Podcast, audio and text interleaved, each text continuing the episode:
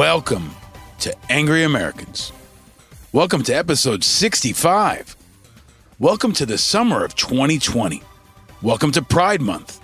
Welcome to the most important second half of a year in modern American history. I'm your host, Paul Rieckhoff. If you're not angry, you're not paying attention. Good morning. My name is Judy Cruz. I'm the director from El Centro Regional Medical Center's ER. Today has been one of the worst days by far. All of our beds are full. There are 12 patients waiting for admission to ICU, which we have no beds, so that means we're pending transfer. We have to look for beds in another hospital. This is very taxing, time consuming. Some of these patients have been here two to three days waiting for beds. Um, half of them are on intubated on ventilators. One of them required CPR for the first three hours of our shift. That means four nurses, a respiratory therapist, a physician in that room the entire three hours. And unfortunately, he lost his battle to the coronavirus. When I walk out of this office, I'm going to go out there and tell the staff what an amazing job they're doing and have been doing and how proud I am of them. But just know that we're all praying that this comes to an end soon. And we just want to go back to normal. We all do. We all just want to go back to normal. But there is no more normal. We can't be blurred by our pride. The days of the normal we knew are gone. There's only a new normal now. We can't go back to normal like it was before the coronavirus any more than we can go back to the days like it was before George Floyd was killed or the days before Trump got elected, or the days before 9 11 happened. We all wish we could, but we can't. And wishing it won't make it happen. That's what Trump tried to do. That's what the governors in too many states tried to do. That's what too many people in this country think they can do now by not wearing a mask. And it's why we are where we are right now. If you look at how we've been hit, we've been hit badly. I mean, anybody who looks at the numbers, we've had now over 120,000 deaths and we've had two and a half million infections. So it's a serious situation. Yes, Dr. Fauci, it is a serious situation. And the greatest unforced error in modern American history, worse than the Iraq War, worse than the Vietnam War, all of those unforced errors were less predictable than our war against the pandemic. The pandemic was like the biggest, slowest punch ever thrown at the United States. It was telegraphed. We were warned. And it didn't have to go this way. We could have ducked, we could have blocked, we could have moved, but we didn't. We took that haymaker punch right on the chin. The greatest unforced error in American history we've ever seen. One that we may never fully recover from. In part, because it not only shattered our healthcare system, our economy, and hundreds of thousands of families, it shattered the world's trust in our government. And it shattered our trust in our government, in our leaders, in our systems, and in each other. It shattered the very foundation of America. E pluribus unum. Out of many, one. That's America's motto. Out of many, one. But if that many can't work together as one, our heterogeneous nation fails to be a nation. It's reduced to regions. It's reduced to a diverse collection of very different states, states working independently, working against each other. Instead of uniting to attack and defend, they're dividing to compete. A scattering of lone, disjointed warriors facing a powerful, focused, common enemy. And if the group of 50 states can't stay together, like a herd of elephants facing a pack of wolves or a pride of lions, the virus will take us down one by one, focusing on the weakest first, pulling them from the rest of us, one by one, shattering the herd, busting it wide open to attack from other predators and from scavengers. This week, America hit a one day record number of coronavirus cases. It was entirely predictable and it was entirely preventable. But President Mayhem failed to lead. Most of all, because he failed to unite. He failed to bring us together as a herd, as a pack, as a pride. He failed to lead us from many to one. Too many in Congress, especially in the Republican Party, failed to lead. Too many governors failed to lead. Too many mayors failed to lead. Too many mothers and fathers and sons and daughters failed to lead. And 800 Americans died yesterday because of it. And 800 Americans will die again today because of it. In three and a half days, more Americans will die than died on 9 11. The 70th anniversary of the Korean War is this week. Over 121,000 Americans have now died in the pandemic. That's more than three times the number of Americans that died in the Korean War. Pride can be a powerful thing. It's Pride Month in America and all around the world. And that means empowerment, love, support, tolerance. Pride can be a virtue. Pride can be a virtue that can unite, bring people together, and create a better world. But pride can also be a vice. It can be the brother of hubris, the sister of vanity. It can be an inflated sense of your own importance and what stops you from embracing change. Lives lost, futures smashed, viruses spread. The stubborn souls are the losers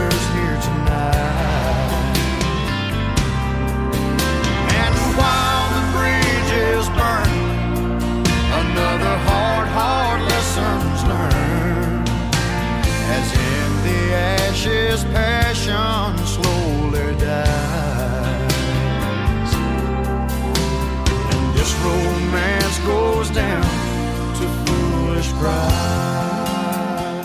Foolish pride is why so many stubbornly fight the changes needed to our police system.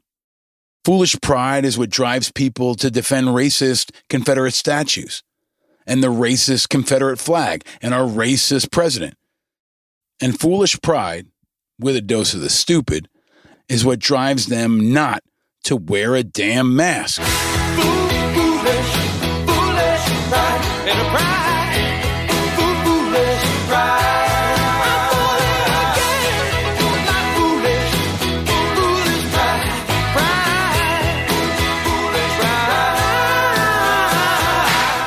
It's that foolish pride that propels President Mayhem to think he can fool us again.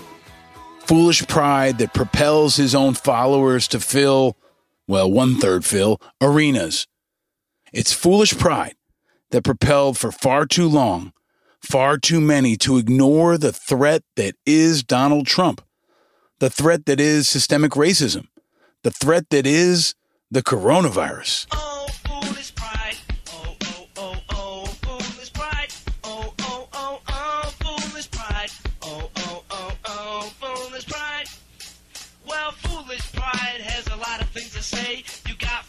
foolish like they got tooth decay. But tooth decay is another problem. So let's take this oh, foolish pride problem and solve it now. When I talk about foolish pride, I mean blacks and whites taking different sides. So apparently, there's a lot of songs about foolish pride. That one was from Eminem back when he was 15 years old and recorded in 1993. He later apologized for the racist lyrics that were in the song. He blamed it on youth and being angry over the breakup with a black girl. But it's foolish pride that allows our anger to manifest itself in ways that hurt others, that hurt ourselves, that hurt our country. And if America and Americans don't address, change, and prevent more of that foolish pride, it'll be our undoing. Like refusing to wear a mask. For far too long, far too many were not willing to make the sacrifice required for the greater good in preventing, confronting, and stopping Donald Trump. Now, like the defenders of the Confederate flag, and the defenders of the racist statues, and the defenders of the policies and systems that kept women, black people, gay people, foreign people, trans people, the defenders of Trump and Trump himself are only postponing the inevitable. The virus is coming, regardless of whether or not you think it's real. And racism has long been here, whether or not you think it's real. And Trump's damage and failures are here and must be confronted, whether or not you think they're real. Only foolish pride, compounded by ignorance, supercharged by fear, can slow down the progress, the change, the cleansing of the dirty parts of our past. From the dirtiness of the original sin to the dirtiness of our wars without sacrifice to the dirtiness of Trumpism, only courage and sacrifice and vision and teamwork and tolerance and information will overcome it. Education is the mask against the virus that is Trump, that is racism, that is the stupid. Because we need more of it than ever before, because the threats are greater than ever before, and because the spread is faster than ever before. America has to take off the masks that hide us and put on the masks that will empower us. So, Dr. Newman, you're saying that everybody wears a mask? That's correct, Wendy. We all wear masks, metaphorically speaking. Unfortunately, the pride is still stopping too many from wearing masks. They don't want to wear a mask for a few hours or even a few minutes.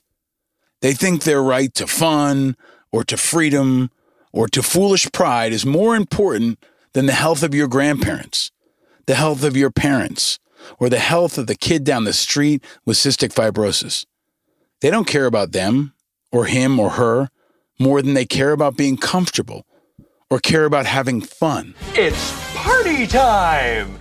No, it's not party time. It's wartime. And for all the people that did party at bars, at beaches, at Trump rallies, throughout Memorial Day, well, the virus thanks you. And for all the states that refuse to lock down, all the states that refuse to sacrifice, all the states that refuse to follow the science, what was predicted is coming to pass. I wish I was wrong a few months ago and a few weeks ago. But if you're not angry, you're not paying attention. And if you were paying attention, you know. It always comes back around. It always comes back around. The virus always comes back around. But so do the helpers, and so do the fighters. And this spring, we had conversations with a number of bold frontline leaders in the pandemic, the protests, and the election. And throughout the first year of this show, we've talked to the helpers, the people who run into the fray. Now, we're going to talk to the fighters, the fighters who step into the arena to battle for what they believe in. Fighters like Ron Perlman in the last episode, our biggest episode ever, by the way. Fighters who are willing to take punches for America, for our future, for our grandchildren. But fighters who are also willing to throw punches, political punches at people who spew hate, stop progress, or perpetuate inequality. We'll talk to fighters who are angry Americans for all the right reasons, and the spirit of fighters throughout our country's history, ranging from Harriet Tubman to John Lewis to Harvey Milk. The fighters for the future, the man or woman who's actually in the arena, whose face is marred by dust and sweat and blood. And this summer, the arena is everywhere and expanding by the day. From the hospitals of Phoenix to the streets of Minneapolis to the political primaries in New York, North Carolina, and Kentucky. From inside the Pentagon to inside public bathrooms to inside the Supreme Court. In this episode, we're joined by another courageous activist who is standing strong on the front lines of our unfolding political battlefields. There's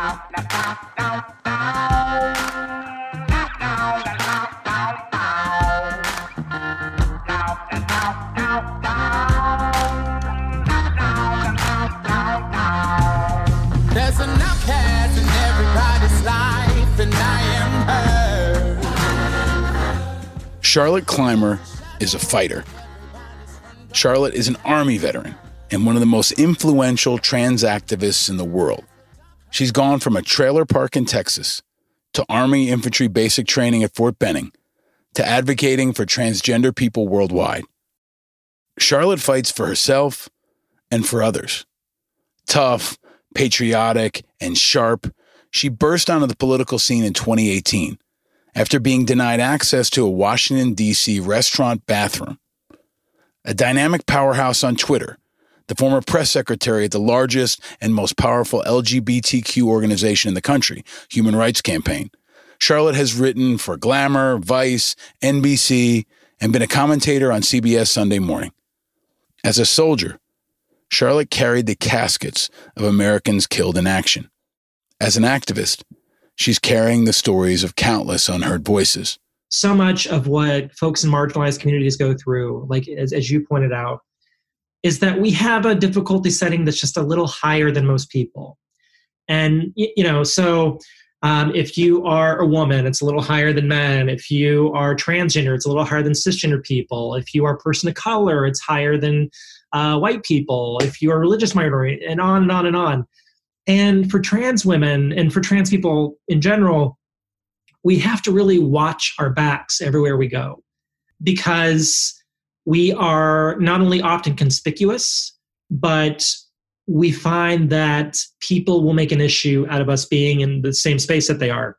This Pride Month, in the wake of the historic Supreme Court decision protecting LGBTQ employees from discrimination based on sex, Charlotte takes us inside the life of a frontline fighter deep in the most critical fights of our time. She breaks down Trump's politicization of the military, the Pentagon's ridiculous trans ban, why Mayor Pete Buttigieg's campaign was historic, her favorite drink, if she'll go back in the Army, and whether or not she'll run against Senator Ted Cruz back home in Texas. As the pandemic roars, as more of our fellow Americans die, as the summer begins, as the protests continue, as the statues fall, and as Trump's numbers crumble, we'll continue to bring the light and spark and contrast all that vicious heat. And we'll take some time to celebrate Pride, even if there aren't Pride parades this year. And even with many more steps needed on the road to equality in America and beyond, we'll remember to celebrate the leaders, recognize the victories, and recommit to the fight for our LGBTQ brothers and sisters. But first,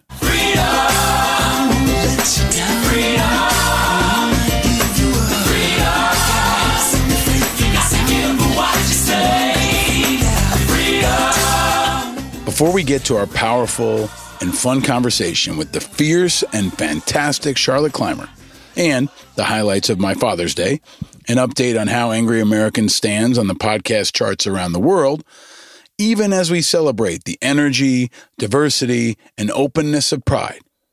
There are some issues that have me angry, have others angry, and should have everyone angry.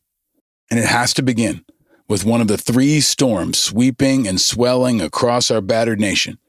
As we formally kick off summer and get ready for what is sure to be a weird 4th of July, the pandemic has reemerged and the protests have slowed a bit. And the virus is sucking up that extra oxygen and firing on all cylinders.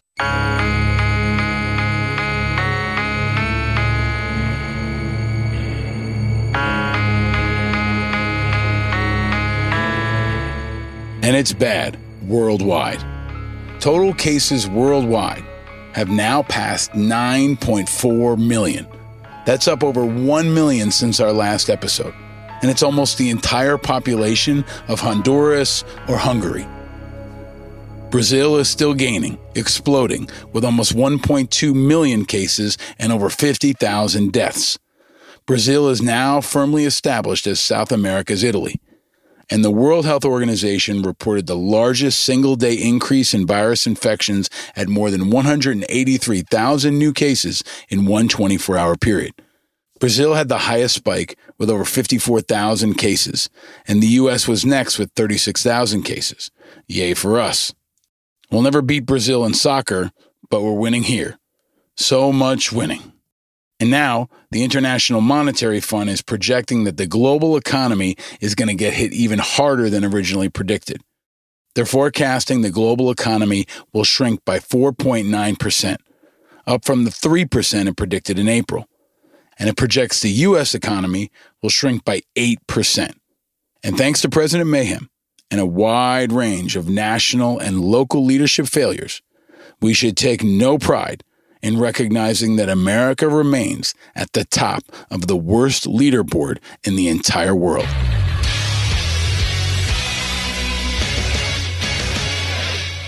We continue to have the world's highest number of COVID cases 2.43 million.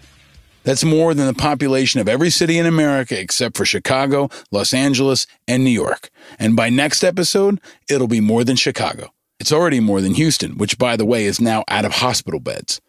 And the number of Americans dead in the pandemic is now equal to the entire population of Topeka, Kansas, and pretty close to New Haven, Connecticut. Imagine if those entire cities were wiped out. That's what's happened in a few months in this country.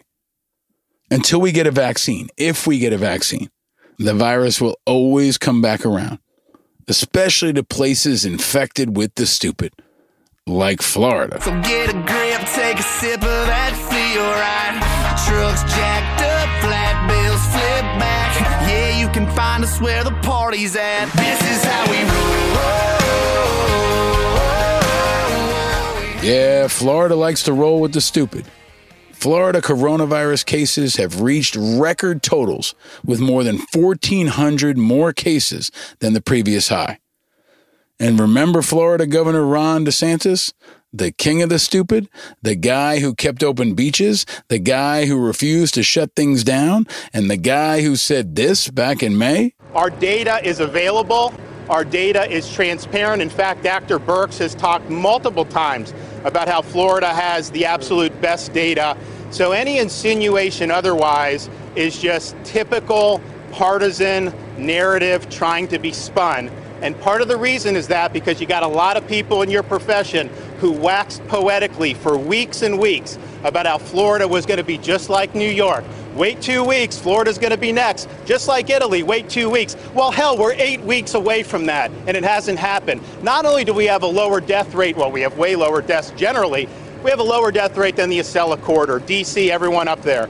We have a lower death rate than the Midwest, Illinois, Michigan, Indiana, Ohio. But even in our region, Louisiana, Mississippi, Alabama, Georgia, Florida has the lower death rate. And I was the number one landing spot from tens of thousands of people leaving the number one hot zone in the world to come to my state. So we've succeeded, and I think that people just don't want to recognize it because it challenges their narrative, it challenges their assumption. So they got to try to find a boogeyman. Maybe it's that there are black helicopters circling the Department of Health. If you believe that, um, I got a bridge in Brooklyn I'd like to sell you. It hadn't happened at eight weeks, but it happened at 12 weeks. And that bridge in Brooklyn you'd like to sell us? Well, you'd have to quarantine for two weeks if you come here before you can sell it, visit it, or even go near it. And I love Florida, parts of Florida anyway. My in laws are there right now, and lots of my family is there right now. And if they're listening, or if you see them, or if you see Ron DeSantis on the beach in Florida, or especially if he comes to New York, near the Brooklyn Bridge, or maybe near Fox News headquarters, or near Trump Tower, or near me, Don't stand, don't stand so, don't stand so close to me. don't stand so close to me or each other. And don't go to any damn rallies. There aren't too many. Trump's the only one in the world doing them. And the Trump Tulsa, Oklahoma rally happened. It was the first major indoor event of any kind in the developed world. Nobody else anywhere is doing this shit. And it was a massive flop. Even Fox News could see it. Here's Fox News' Chris Wallace hammering Trump campaign spokesperson Mercedes Schlapp. Mercedes, if I can. Yes. The fact is, the president talks about the attendance at his events. As we all know, it, he made a big issue of the attendance at his inauguration. He talks about how he can fill an, uh, an arena and that Joe Biden can't. He didn't fill an arena last night, and you Well, guys I mean, were so Joe far Biden- off. Uh, wait, let me, uh, if I may finish. And you guys were so far off that you had planned an outdoor rally, and there wasn't an overflow crowd. And I, have, watching the coverage and talking to Mark Meredith on the ground today, protesters did not stop people from coming to that rally. The fact is, Oh, absolutely, they people did. didn't show I'm up. telling you, there were people. I'm I'm telling you, there were people and families that didn't want to br- couldn't bring their children because of concerns of the protesters. It wasn't protesters that kept people away. It wasn't Black Lives Matter that kept people away. It wasn't black people that kept people away. It wasn't Democrats that kept people away. It wasn't Cuomo that kept people away. It was the virus. It was the virus. Americans aren't stupid. They're slow sometimes, but not stupid. Even most Trump supporters. And now, days later, and entirely predictably, Tulsa's number of COVID cases just exploded. In just a few days, they went from less than 50 to over 250, a five fold increase in just about a week. So maybe even Trump supporters in a place like Oklahoma are concerned. Because Dr. Fauci is definitely concerned. Right now, the next couple of weeks are going to be critical in our ability to address those surgings that we're seeing in Florida, in Texas, in Arizona, and in other states. They're not the only ones that are having a difficulty. Bottom line, Mr. Chairman, it's a mixed bag. Some good, and some now we have a problem with. Some now we have a problem with. Boy, do we. From the time the pandemic started, I've told you, there are two kinds of state leaders, regardless of party. One, the kind that are trying to contain the virus and win the war, and a second kind that is trying to kill the rest of us. The second group is infected badly, not just with the virus, but something that is much meaner, much nastier, and much more contagious.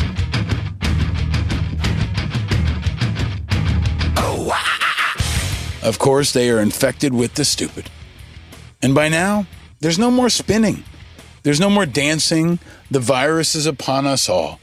And if you thought you could pray it away, or ignore it away, or hope it away, you're finding out that hope is not a course of action. The virus doesn't give a shit about your games, or your political spin, or your business concerns, or your desire to go to bars or church. The virus doesn't care about your summer plans or your reelection. The virus is coming. And if you leave your back door open a crack, the virus is kicking it in. The virus is like Pac Man, gobbling up as much as it can before it gets caught by the ghosts or the vaccine.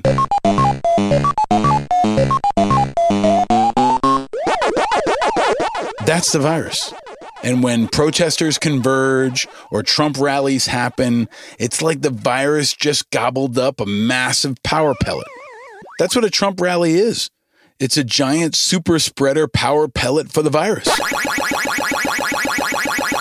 Just ask the good people of Tulsa, like this guy. I know COVID is real. Uh, we had a friend who died from COVID, and um, and his uh, son was uh, on a ventilator. He almost died. So we know it's real. But then at the same time, uh, you know, you don't know what's the facts. You know, because you feel like maybe one side plays it one way and the other side plays it another. So me personally, I don't really know, but I do know this: that even the ones that are very concerned about COVID, when we spent time with them last five days, they were they were interacting without their masks normal.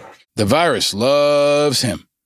His friends are on a ventilator, but no masks. At a Trump rally, no masks. He is infected badly with the stupid, and he likely infected others. People became infected at the Tulsa rally, including, we now know, some members of the president's Secret Service detail. The foolish pride and the stupid have now propelled the virus in nine other states that are seeing record high numbers. Alabama, Arkansas, Arizona, Florida, North Carolina, South Carolina, Washington, Utah, Texas, they're all getting hammered. And many of the newest clusters of cases have been tied to athletics. As student athletes are going back to campus and professional teams are hoping to play sports again. At least 23 football players at Clemson have been infected, at least 10 at Iowa State, and at least five football players at Texas State, and there are others. A bunch of professional sports teams like the Philadelphia Phillies and the Tampa Bay Lightning have also gotten cases. And new outbreaks in some cities are already overwhelming hospitals in places like Houston. And in Las Vegas, just weeks after casinos reopened with no masks, a handful of employees from casinos, restaurants, and hotels have tested positive. No shit. That was the best bet in Vegas. And it's not limited to just athletics and casinos. It appears that at least four cases of the virus were tied to the Cruisin' Chubby's Gentlemen's Club in the Wisconsin Dells. You don't say. A strip club passed along the virus? Surprise, surprise, surprise. So the club was shut down, after positive tests to sanitize and work with the health department on safety measures, which included getting better airflow into the building. Apparently, the club had already reduced seating and tried to distance patrons from each other and the entertainers, although that can be hard. You think? Well, looks like Chris Rock was right. Oh, there's champagne in the champagne room, but you don't want champagne. You want sex. And there's no sex in the champagne room. There is no sex in the champagne room, but there is champagne and there is coronavirus. So apparently it needs to be said stay out of casinos, stay out of churches, stay out of bars, and stay out of strip clubs. It would be hard to think of a worse place to go in a pandemic, really. There's not enough Purell in the world to sanitize Cruisin' Chubby's Gentlemen's Club in Wisconsin. Now, the tables have turned. And New York Governor Andrew Cuomo has made a pretty bold and I think a reasonable move. So we're announcing today uh, a joint travel advisory. People coming in from states that have a high infection rate must quarantine for 14 days. Uh, and we have a calibration for the infection rate, and any state that goes over that infection rate, uh, that state will be subject to the quarantine. Uh, it's only for the simple reason that uh, we worked very hard to get the viral transmission rate down. We don't want to see it go up because a lot of people come into this region and they could literally bring the infection with them. It wouldn't be malicious or malevolent, but it would still be real. Uh, so we are jointly instituting that travel advisory uh, today because what happens in New York happens in New Jersey, happens in Connecticut.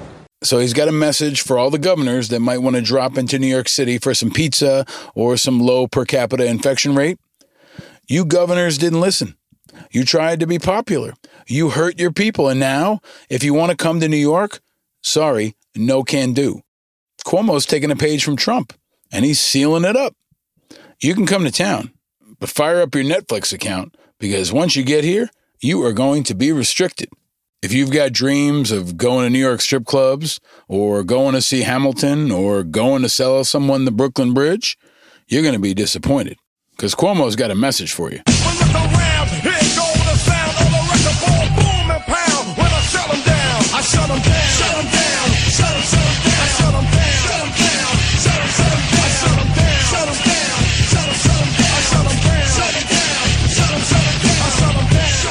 Seriously, learn from New York, listen to New York, especially the first responders.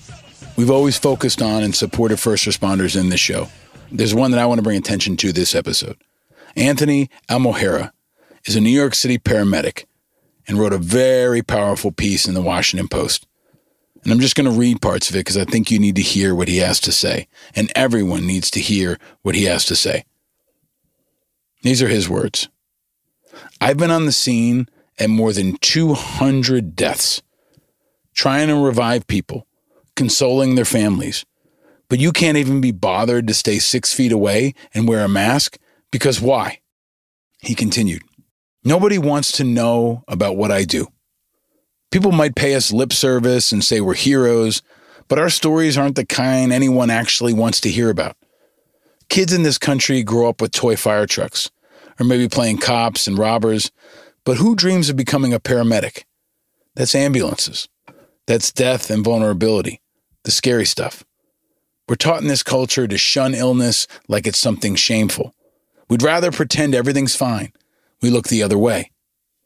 That's what's happening now in New York. We just had 20,000 some people die in this city, and already the crowds are lining back outside of restaurants and jamming into bars. The virus is still out there. We respond to 911 calls for COVID every day. I've been on the scene at more than 200 of these deaths, trying to revive people, consoling their families, but you can't even be bothered to stay six feet apart and wear a mask. Why?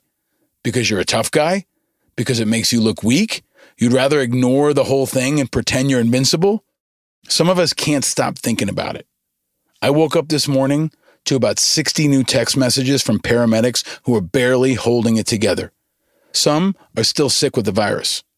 At one point, we had 25% of the EMTs in the city out sick. Others are living in their cars so they don't risk bringing it home to their families. They're depressed. They're emotionally exhausted. They're drinking too much. They're lashing out at their kids. They have night terrors and panic attacks and all kinds of outbursts. I've got five paramedics in the ground from the virus already and a few more on ventilators. Another rookie EMT just committed suicide. He was having trouble coping with what he was seeing. He was a kid, 23 years old. He won't be the last. I have medics who come to me every day and say, Is this PTSD I'm feeling? But technically, PTSD comes after the event, and we're not there yet. It's ongoing stress and trauma, and we might have months to go. He continued, Do you know how much EMTs make in New York City? We start at $35,000. We top out at $48,000 after five years. That's nothing. That's a middle finger. It's about 40% less than fire, police, and corrections. And those guys deserve what they get. But we have three times the call volume of fire. There are EMTs on my team who've been pulling double shifts in a pandemic and performing life support for 16 hours. Then they go home and they have to drive Uber to pay their rent. I'm more than 15 years on the job and I still work two side gigs. One of my guys does part time at a grocery store. Heroes, right? The anger is blinding. One thing the pandemic has made clear to me is that our country has become a joke in terms of how it disregards working people and poor people, the rampant inequality, the racism. Mistakes were made at the top in terms of how we were prepared for this virus, and we paid for it down here at the bottom. The most 911 calls we ever had was back on September 11th, and we broke that record every day for two weeks straight. My station is right in Brooklyn's Chinatown, so we get a lot of new Chinese immigrants, sometimes 10 or 12 people living in a small place.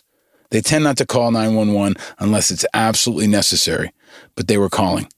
One woman was apologizing for bothering us while we were trying to get a pulse back in her uncle. The Dominicans and Puerto Ricans in Sunset Park got hit hard.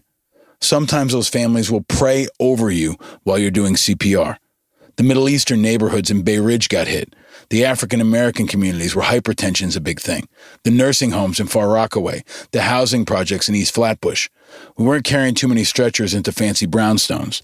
I had one guy with COVID who was talking to me in his fifth floor apartment. He was breathing heavy, so we loaded him on the stretcher, and by the time the elevator hit the lobby, he didn't have a pulse.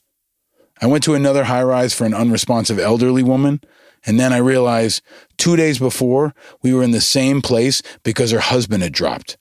Both of them died. Sometimes we had 400 emergency calls sitting on hold. People were waiting hours for an ambulance on the more minor stuff.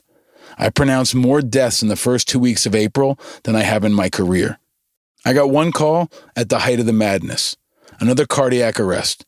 It was a Latin guy, young guy, unresponsive, and passed out in a room with bunk beds. There wasn't enough space to work, so we dragged him out in the living room to start giving him CPR. The guy had no pulse. That's clinical death, but biological death doesn't come till about six minutes later. That's our window to bring you back. That's why we do this job.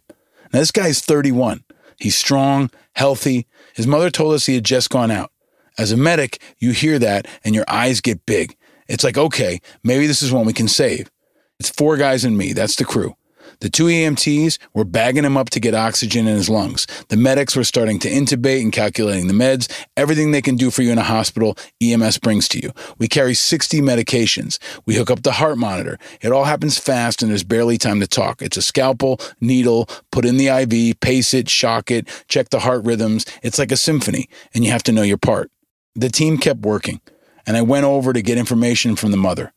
There was a little girl standing there behind her, seven years old and it turns out she's the daughter. They told me he'd been sick for four or five days, but he worked at a bodega and he couldn't afford to take off. He'd come home from work and collapsed a few minutes later. Now I'm getting upset. Here we're supposed to be this great society, and this guy can't even miss one paycheck.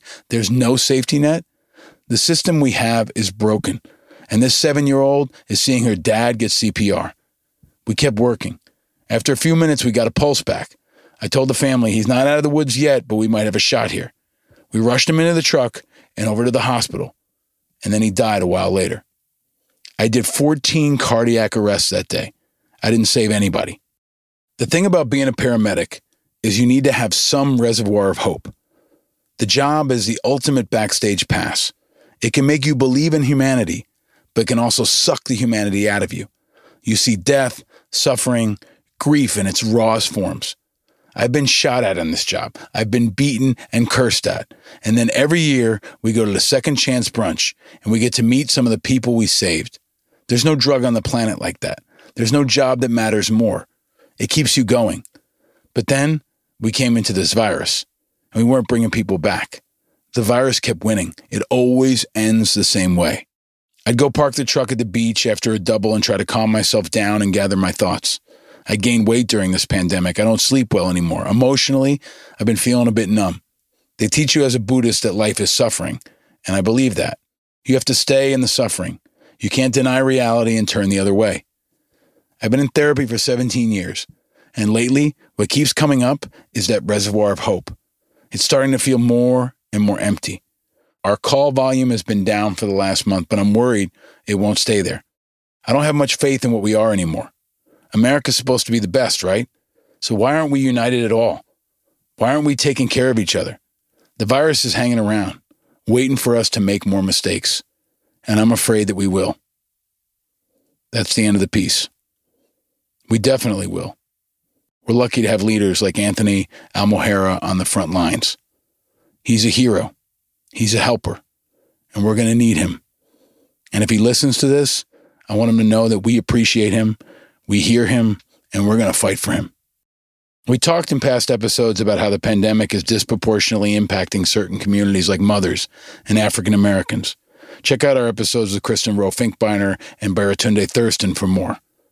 And this Pride Month, we also know how the virus disproportionately hurts LGBTQ people. They have increased exposure, economic disparities, and barriers to care. Many LGBTQ people are employed in the sectors that are heavily impacted by the crisis. They also face economic disparities compared to their non LGBTQ peers, which means they often lack the resources they need to stay afloat during the COVID crisis. This information comes from the HRC Foundation, and they have an analysis of the top five industries that LGBTQ adults work in in the United States. LGBTQ people work in the industries that are getting hardest hit. 1.5 million who work in restaurants and food industries. 2.1 million work in hospitals. Almost a million work in K through 12 education. Almost a million work in colleges and universities, and half a million work in retail. The virus is getting everyone, in every place. Outside of New Zealand, there's really no place to hide. So wear a damn mask. If you go to a protest, if you go to a restaurant, if you go to a Trump rally, ugh, if you go to Chubby's, wear a damn mask. Most people around the world are realizing it now. And he took way too long to come out and hit Trump, but now even this guy is on the mask kick. Hello, neighbors. I'm Jim Mattis, and I'm here to talk about that nasty little virus, COVID. We got introduced to it about six months ago, and it's clear this little bugger is not going away on its own. We're going to have to listen to Dr. Amy Person, our public health official. We're going to have to work together on this to get our friends and neighbors back to work. Get to phase two and start working back toward normal. So let's wear those face coverings and let's work together on this to beat COVID. So, former Secretary of Defense General Mattis says wear a mask. I'm sure President Mayhem will try to fire him again just for that PSA, but he can't. It also looks like at this point, the only effective guy Trump hasn't fired is thankfully still working in government. Dr. Fauci is back in the headlines, and he actually has some hope for all of us. He thinks a vaccine is likely, and one is looking especially promising. You've probably heard that one of those vaccines, and there are more than one, there are several that are moving along at various paces. One of them will enter phase three study in July. This is one that has already shown in preliminary studies some very favorable response in the animal models that were developed. There will be others that will follow one month, two months, three months later. Although you can never guarantee at all the safety and efficacy of a vaccine until you actually test it in the field, we feel cautiously optimistic based on the concerted effort and the fact that we are taking financial risks not risks to safety, not risks to the integrity of the science, but financial risks to be able to be ahead of the game so that when, and I believe it will be when and not if, we get favorable candidates with good results, we will be able to make them available to the American public, as I said to this committee months ago, within a year from when we started, which would put us at the end of this calendar year and the beginning of 2021. So, after what is looking increasingly like a rough summer and what could be a very rough fall and potentially a brutal winter, Dr. Fauci might have a Christmas present for America. And Dr. Fauci would be like the Santa Claus for all Americans if he delivers a vaccine. Okay, people, tomorrow morning, 10 a.m., Santa's coming to town. Santa! Oh my God! Santa here? I know him. I know him. He'll be here to take pictures with all the children. Yeah. Just keep your receipts. 10 a.m. tomorrow. 10 a.m. tomorrow. Santa's coming to town. Yes. sign this for me? Oh, hi. Santa's coming. And Christmas is coming early for another group of people statue makers, because they are in high demand. America is going to have a lot of empty pedestals in need of new statues all across America because the second firestorm hitting America continues to expand and change and burn hot. The civil unrest, protests, tension continue all across America from Oakland to DC and now worldwide. Talk to me so you can see oh, what's going on. What's going on? What's going on? George Floyd, Breonna Taylor, Ahmaud Arbery, Rayshard Brooks, they're now names that America knows, which is a huge testament to the success of the Black Lives Matter movement. One that this Pride Month has now expanded to include many powerful LGBTQ organizers. And Black Lives Matter also includes many LGBTQ people. And cries of Trans Lives Matter have now also begun to break through. We'll go deeper on that coming up with activist, author, and veteran Charlotte Clymer. But the flames of the protests continue to rise and fall and expand and contract, just like the virus. And just like the virus, they're not dying down. And I've laid out in past episodes how I think the George Floyd murder may become the My massacre of policing. It could be taught to generations of cops as an example of what not to do. And those conversations are finally happening that have been generations in the making. And they're coming in new ways from new voices. And there's one that I think is especially powerful that I want to share. It's a Welsh actor named Charles T. Dale. This video was posted by the great Rex Chapman on Twitter, and it went viral for a bit for good reason. And you probably haven't heard it, and you'll definitely never forget it. I'm really not a racist, but all lives matter, see? I'm really not a racist because I won't drink Yorkshire tea. I'm really not a racist. They look better down a gym. I'm really not a racist, but it's well known they can't swim. I'm really not a racist. Do we have to make amends? I'm really not a racist. I've got loads of coloured friends. I'm really not a racist. Now, I think this country's fair. I'm really not a racist. Oh, can I touch your hair? I'm really not a racist, but you're not our type ideally. I'm really not a racist, but where'd you come from? Really? I'm really not a racist. On the phone, you don't sound black. I'm really not a racist. Ever thought of going back? I'm really not a racist. Must be cold for you outdoors. I'm really not a racist. That's a nice car. Is it yours? I'm really not a racist. Come on, can't you take a joke? I'm really not a racist. Can you get me any coke? I'm really not a racist. Nah, you got me wrong by miles. I'm really not a racist. Love them watermelon smiles. I'm really not a racist. I'm blessed you get me, fam. I'm really not a racist. Oh, fucking hell. I am. I wanted to play the whole thing for you because when you have a podcast, you can. And if you want to hear it again, you can rewind it right now and listen to it again and share it with your friends, with your family, with your kids. Because it's one of the most insightful things I've heard in the last couple weeks. And we need insight. We also need accountability. And there's some good news in that regard. The suspects in Ahmaud Arbery's killings have been indicted on murder charges. And it's about damn time. The three white men accused of killing Mr. Arbery, a black guy who was chased while jogging in his own neighborhood, were indicted on nine counts, including felony murder. So the fights for justice are happening in the streets and in the media and on Capitol Hill and on the racetrack. And there's one leader that's leading the pack and continuing to break ground NASCAR driver Bubba Wallace. Now, Bubba Wallace is the only black driver in NASCAR and has faced all kinds of shit throughout his entire career. And now he's changing history. He's like the Jackie Robinson of NASCAR. And here he is with Trevor Noah. Talk me through like what that felt like, like when, when NASCAR comes to you and says there's a noose, because I think a lot of people may not understand the world that you're in and what your journey has been in from the time you came out and said we need to get rid of the Confederate flag. Yeah, uh, ever since then, I knew um, it would be a whirlwind of of of emotions, of comments, of hate, of, of positive light as well. And uh, ever since the removal of the Confederate flag, and ever ever since being vocal in in you know of, of being a human being, it's not about being vocal; it's about being human, being a human being, like you said. And I've been proud to to kind of I wouldn't necessarily I don't really know how to word it. Like I said, I'm still learning, but to step away from Bubba Wallace the athlete and to step up as Bubba Wallace the human for the first time and not be so I don't know if I can touch that. I don't know if I can say these types Right, of things. Right, right. I'm letting that guard down. And I do it with the utmost respect of all of my partners, my sponsors, my race team, people that are supporting me. They, with me doing this, they have to know the bigger picture of everything. It's not about racing, it's about race.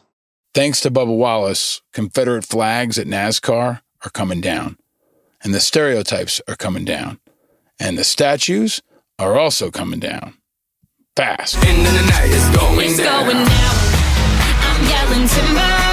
You better move. You better dance. So from coast to coast, they're going down. Norfolk, Virginia, Portsmouth, Virginia, Richmond, Virginia, Louisville, Kentucky, Jacksonville, Florida, Birmingham, Alabama, Nashville, Tennessee, all the way to Bristol in the UK. The statues are coming down. But despite the progress, and despite how many people are being educated about the systemic racism that's permeated our military, our statues, and our systems, the stupid continues to flow. And it flows like a river through certain members of Congress, and especially through one Congressman Louis Gohmert. Listen to this. But to me, Barr's crowning dishonesty is the portrait of Edward Levi that a Mr. recent Chairman, I would New York ask Times that, they, uh, that the sergeant at arms Witness be called upon to stop the disruption of this meeting. I can't hear this witness. This is a very important witness. Yeah, well, he's way beyond And the chair time. has And if the there are no authority- rules about the when chair people has the can talk, authority, does there's no not? rules about when you can make noise. The gentleman makes a, a good point, and the chair will enforce the five-minute rule. Witness will proceed. will Chair is continue. not enforcing the Will con- five-minute rule. The witness will conclude. Mr. Chairman, this is outrageous. Do you have no respect for the rules whatsoever? The witness will conclude. He's two minutes beyond concluding, and you don't let us have that kind of time. You gavel down immediately. You're being grossly unfair. This man had a written statement, and he knew to cut it to five minutes. He couldn't do it. Either we have rules or we don't. The gentleman will suspend. The witness will conclude. Thank you. Well, then In we can keep closing, it making needs to noise. be said that Bill Barr does regularly lie in ways that, that impact official action. Mr. Chairman, there's not order in the room. There's a, a banging. No, That's there's certainly not. disrespectful. Mr. Chairman, would you have Gene Krupa removed? The gentleman, the gentleman, the witness will conclude. That's what you said a while ago, and he didn't conclude. The gentleman will suspend. The witness will conclude. That obnoxious banging on the table, that temper tantrum that I wouldn't even tolerate from my four year old, that's Republican Congressman Louis Gohmert.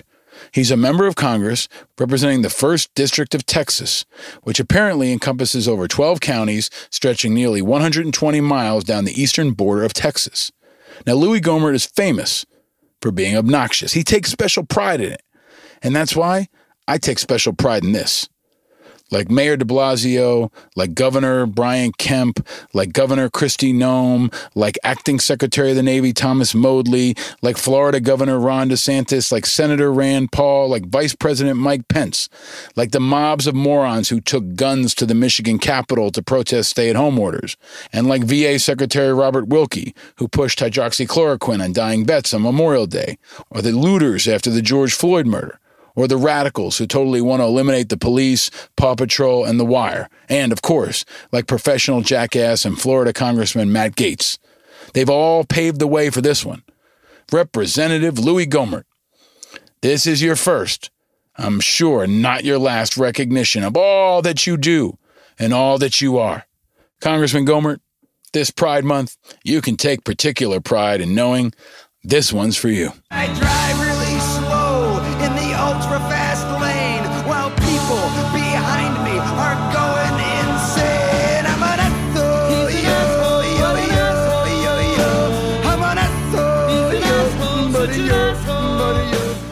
We may need to sic Ron Perlman on that guy.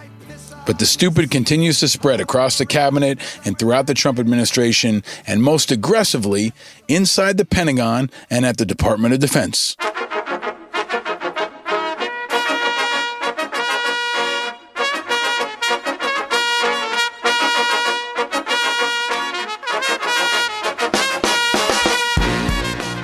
So, as you know, Trump made a visit to West Point, exposing the entire graduating class to the coronavirus in the middle of a pandemic.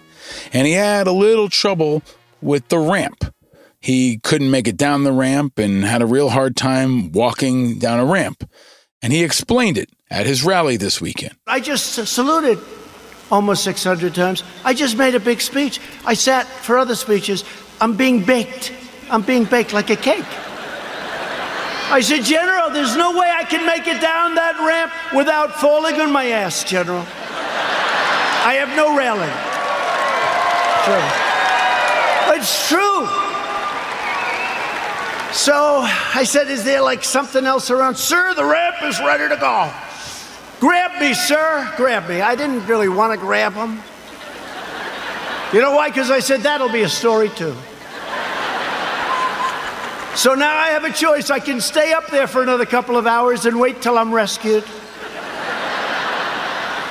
Or I can go down this really steep, really, really, really, it's an ice skating rink. It's brutal. So I said, General, get ready because I may grab you so fast. Because I can't fall with a fake news watcher. If I fall, if I fall, I remember when President Ford fell out of the plane, you remember? I remember when another president, nice man, threw up in Japan. And they did slow motion replays. True. Right? It's true. I don't want that, General. Now he's standing there, big strong guy, and he's got these shoes, but they're loaded with rubber on the bottom. Because I looked, the first thing I did, I looked at his shoes. Then I looked at mine. Very, very slippery. So I end up saying, okay, General, let's go. I will only grab you if I need you. That's not a good story. Falling would be a disaster. It turned out to be worse than anything. I would have been better off if I fell and slid down the damn ramp. It's just the latest example of the madness surrounding the Department of Defense under President Mayhem, which includes Fort Benning, the home of the infantry, the place that I served and Charlotte Clymer served, that apparently now has an outbreak among two training battalions. 640 soldiers showed up and tested negative. 22 days later, 142 had tested positive. Now, the Army's not going to give us substantive updates or cases on recovery, but this is an example of what's happening inside the military, which also wasn't prepared for the virus. And the turbulence inside the Department of Defense continues. Four senior leaders have resigned in one week as Secretary of Defense Jesper, because we call him Yesper, because he says yes to everything that Trump says and clearly does not have control of the situation. His leaders are leaving and he's on shaky ground with Trump, and our enemies are celebrating. And they're especially celebrating this week because Trump has again announced that he's pulling U.S. troops out of Germany and that some will head to Poland. He keeps saying that America has 52,000 troops there when the actual number is 35,000. And he again blasts Germany for their lack of defense spending. We're going to be reducing Germany very substantially down to about 25,000 troops. We actually had 52,000, but we'll be moving it down to about 25,000. Germany's paying a very small fraction of what they're supposed to be paying. They should be paying 2%, and they're paying a little bit more than 1%, depending on how you calculate. You could also calculate they pay, that they're paying less than 1%. But uh, if you assume they're paying 1%, that's a tremendous uh, delinquency. Let's use that word, delinquency. Now, President Duda of Poland was in the U.S. this week, and even he believes it's a mistake to withdraw U.S. troops from Europe. So President Duda stood next to Trump and said that withdrawing troops is a mistake. He sees it. Everybody sees it except Trump and Putin, of course. And the chaos continues inside our nation's military as the Oklahoma National Guard got stuck assigned to Trump's Tulsa rally this weekend. And the politicization of our military continues under the Trump administration as the Oklahoma National Guard got stuck assigned to Trump's rally this weekend in Tulsa. And the Washington, D.C. Guard got dealt another shitty hand this time thrust into another highly politicized and flammable situation. The D.C. National Guard has been activated this time to protect the Capitol's monuments. Secretary of the Army Ryan McCarthy has signed a memo activating up to 400 D.C. National Guard troops to provide security for local monuments and critical infrastructure. So we continue to deploy our National Guard around the country for all kinds of crazy political bullshit. And while we do that, we're not even paying them. There's a great reporter at Stars and Stripes named Stephen Beynon, B E Y N O N. He's also in the National Guard. He's in the Maryland National Guard and he tweets about his experiences both as a reporter and as a National Guard soldier. And he wrote this week that seemingly most soldiers in my Maryland National Guard battalion have not been paid since June 1st and will not be paid until July 1st for their COVID and protest response duty. Soldiers went a month without pay after leaving their civilian jobs. That wouldn't be acceptable at a regular job. No, he's absolutely right. So, just to add one more cherry on top of this, in addition to all the other Pentagon chaos, some of our National Guard troops aren't even getting paid for COVID and protest response duty. Where's Yesper and President Mayhem now? This is the same group of people that just one year ago imposed a trans ban and totally disrupted our military and banned people who had already been openly serving. We'll get into more of that with Charlotte Clymer in just a couple minutes. But our enemies are celebrating. They're celebrating the chaos, they're celebrating the weak leadership, and they're celebrating the pandemic. Don't forget about the Department of Veterans Affairs, the place that recently recognized Pride Month by having a secretary defend a display of swastikas on government property and oppose updating a motto to include women. It's an agency that acts like it's 1920 instead of 2020.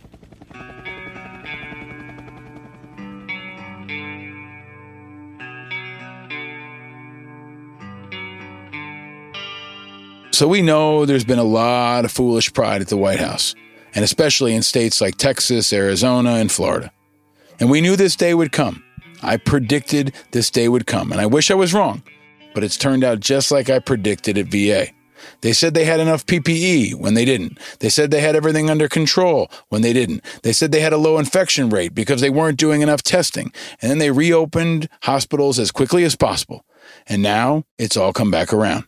Active coronavirus cases at VA patients jumped 36% in one week. Leo Shane at the Military Times and Abbie Bennett at Connecting Vets continue to lead the great reporting that far too few read. But if you do read, you will understand, and I will share with you now. There are at least 2,300 active cases among patients at 129 department medical centers across the country. Those are just the ones reported, and a small number have been tested. But even so, that's more than 500 cases in the last week alone, and 68% higher than the department's low number at the end of May. But reliably, the VA continues to echo the president, loyally putting his needs above the veterans that they should serve. Press Secretary Christina Noel, who is the Baghdad Bob of VA now, says that figures, quote, are not the best measure of the department's performance fighting COVID 19, because more testing could also lead to higher case counts, including among those who lack symptoms. Yes, that's exactly why they are important. More testing will only lead to higher case counts if there are higher case counts. And guess what else? 11 sites have added 20 or more active cases in the last seven days. And guess where they are? They're in all the places that VA designated as lead sites, places they push to reopen. Places like Florida, Arizona, South Carolina, Texas. You seeing a trend here?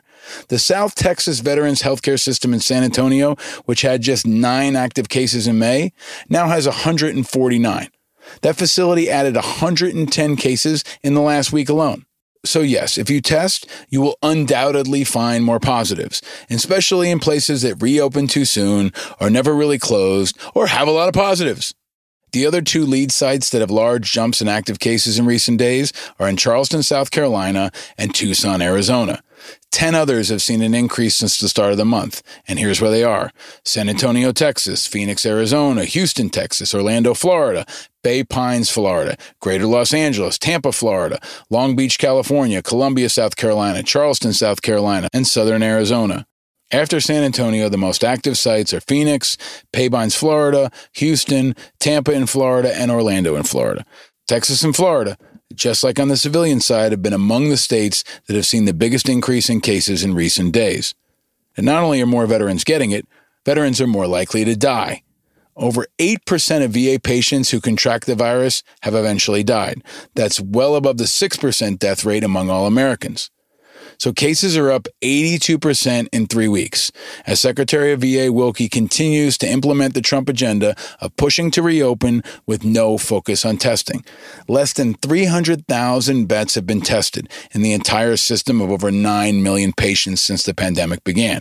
I've talked about this before, but New York State has tested 51,000 people yesterday.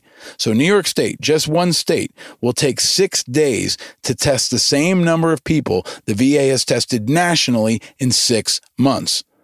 The Bronx, one county, one borough in New York City, has tested 297,000 people. That's more than the 285,000 tests administered by the entire VA nationally since the pandemic began. So, one county in New York City has tested more than the VA has across the entire nation. And there's one last update we've got for you. We've been tracking on what's going on in Holyoke, Massachusetts, where so many veterans have died. And the Massachusetts Secretary of Veterans Affairs has finally resigned.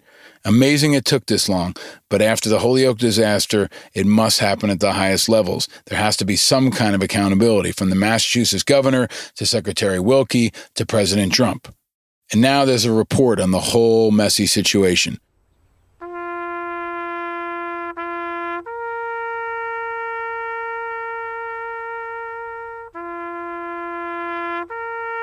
It turns out that leaders at Holyoke made, quote, substantial errors and, quote, baffling decisions in responding to the coronavirus pandemic, which claimed the lives of at least 76 residents, according to an independent investigation.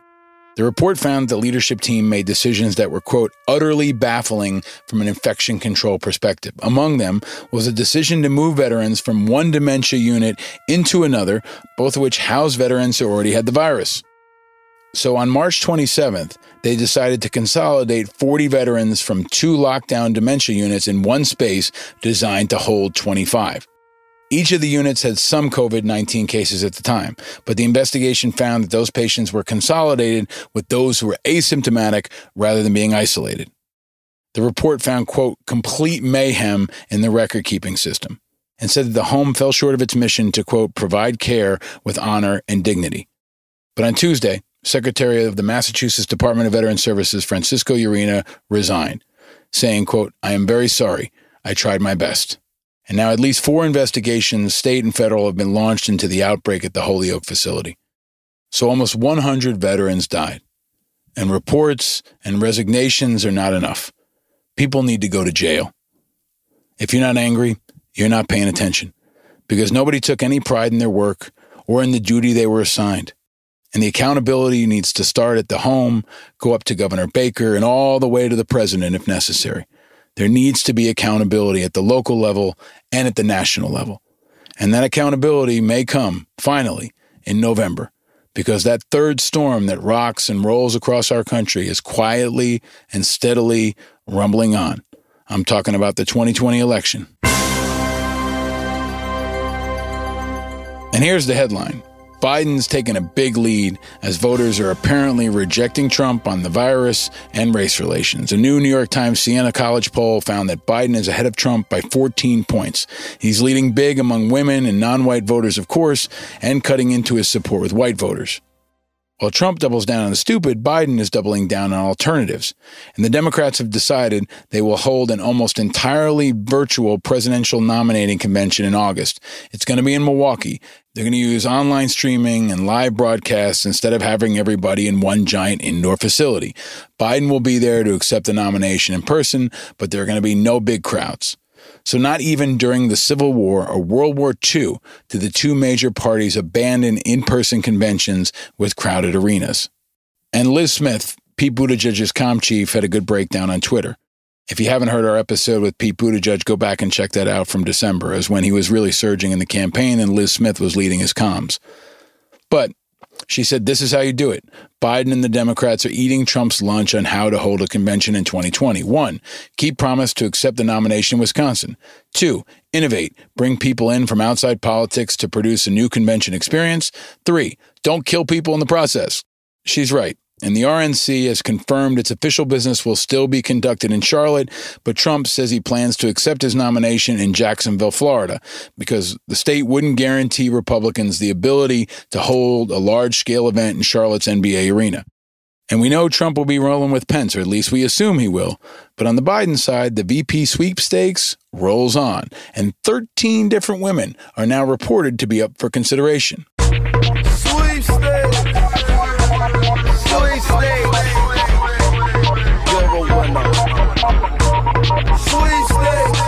So Biden's deep in his search for a running mate, and he's got more than a dozen potential candidates, all of them women. And the women under consideration include Kamala Harris, Senator from California, Elizabeth Warren, Senator from Massachusetts, Keisha Lance Bottoms, the mayor of Atlanta, Val Demings, a congresswoman from Florida, and the former police chief in Orlando. Susan Rice, National Security Advisor and Ambassador to the UN, and a guest on this show earlier this year. You should check that out.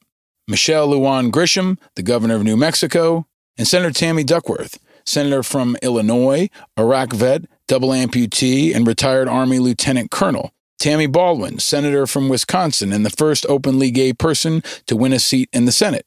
Karen Bass, a congresswoman from California and the chair of the Congressional Black Caucus. Gretchen Whitmer, the governor of Michigan. Stacey Abrams, apparently still in the running, the former Democratic leader from the Georgia House of Representatives. Gina Raimondo, governor of Rhode Island, Maggie Hassan, the senator from New Hampshire, and Amy Klobuchar, senator from Minnesota, has withdrawn from consideration. So those are all the women that could be the VP for Joe Biden.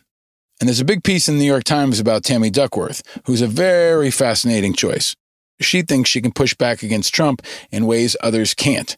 She's on the Armed Services Committee. She's a retired Army helicopter pilot who was wounded when her helicopter was shot down. She's someone I've known from her early days in Congress and her time working in the VA, and she would be a fascinating choice. But one thing is for sure whoever Biden picks is going to make news. So strap in. It's going to get very interesting this summer.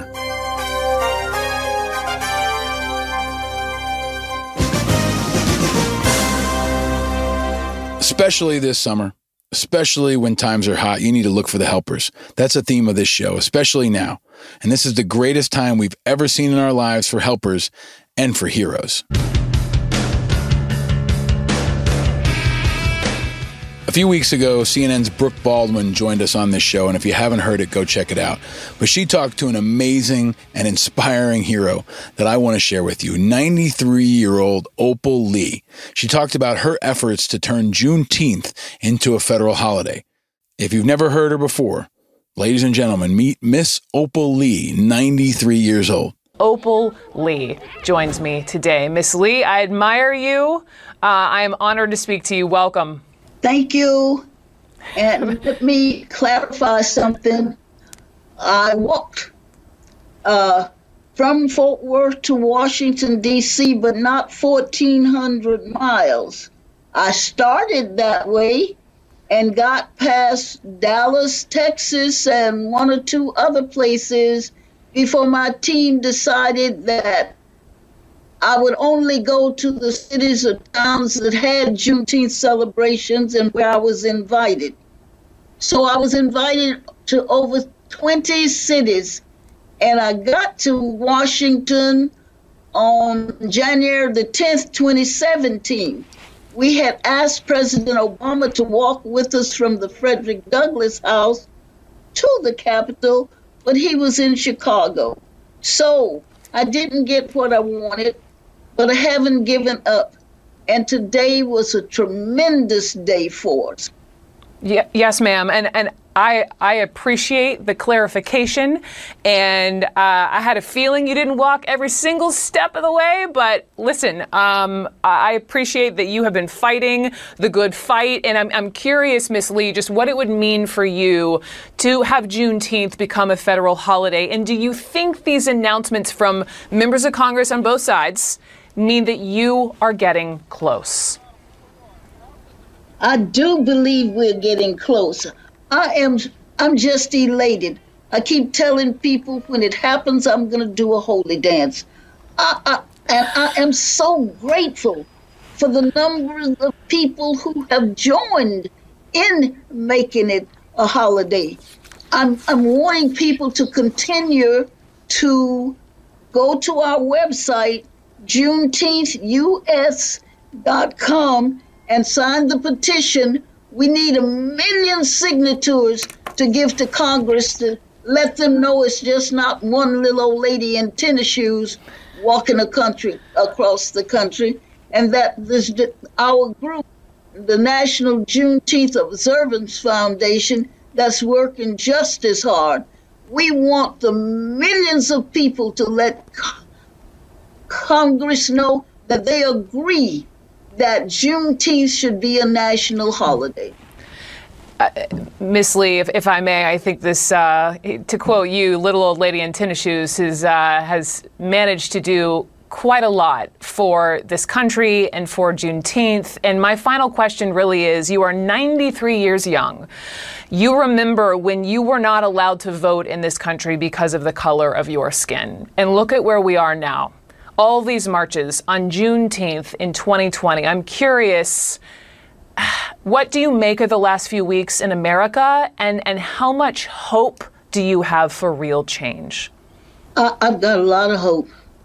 Uh, it's just, it's, it's, I don't know how to put it, that we go through these cycles, that we have to lose somebody's life before we get around to protesting. And if I was young enough, I'd be out there protesting with them.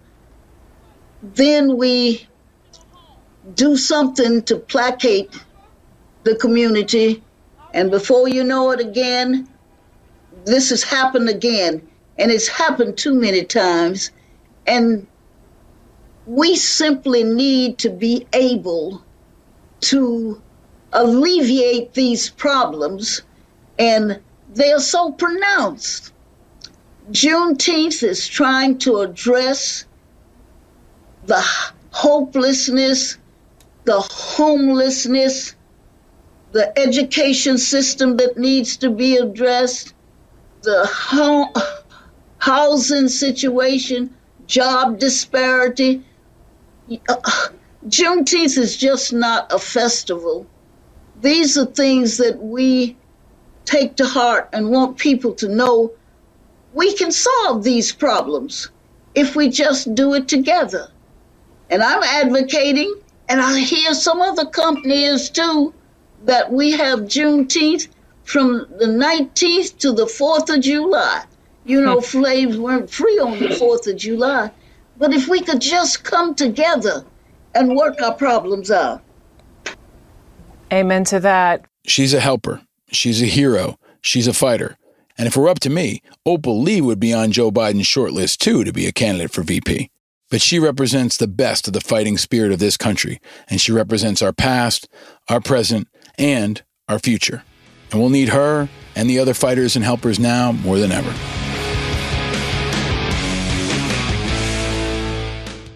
People don't normally immediately think of soldiers as helpers, especially infantry soldiers, grunts, but they are.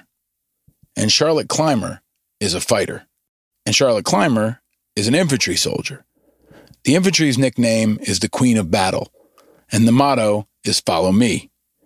Charlotte Clymer is a queen of battle, and every day she is leading by example and inspiring people to follow her. The infantryman's creed is about the spirit of the infantry and about why the infantry is different, why the infantry is special, why the infantry sucks. And here's how it goes I am the infantry. I am my country's strength in war, her deterrent in peace. I am the heart of the fight. Wherever, whenever, I carry America's faith and honor against her enemies. I am the queen of battle. I am what my country expects me to be the best trained soldier in the world. In the race for victory, I am swift, determined, and courageous, armed with a fierce will to win. Never will I fail in my country's trust. Always I fight on, through the foe, to the objective, to the triumph over all. If necessary, I will fight to my death. By my steadfast courage, I have won more than 200 years of freedom. I yield not to weakness, to hunger, to cowardice, to fatigue, to superior odds. For I am mentally tough, physically strong, and morally straight. I forsake not my country, my mission, my comrades, my sacred duty. I am relentless. I am always there, now and forever. I am the infantry. Follow me.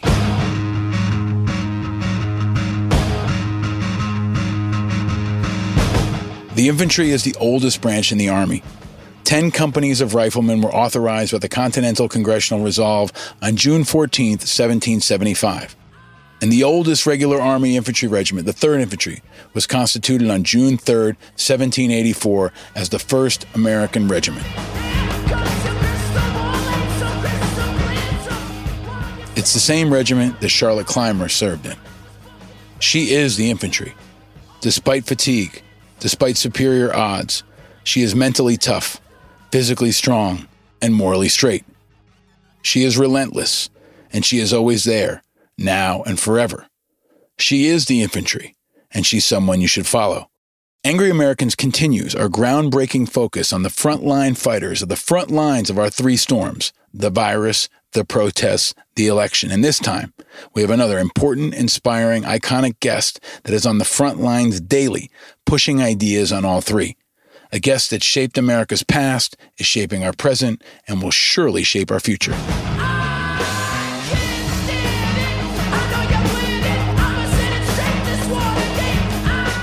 Charlotte is infantry through and through. And so is this conversation.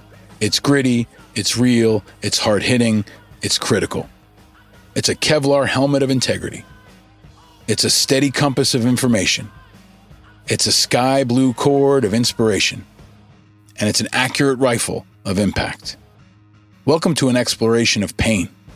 Welcome to an exploration of service. Welcome to a discussion about the future of the military, activism, politics, dialogue, and equality. Welcome to a conversation about how being comfortable with being uncomfortable can actually be a superpower. Welcome to a conversation about how to fight. And welcome to a conversation about pride. Welcome to Angry Americans, episode 65.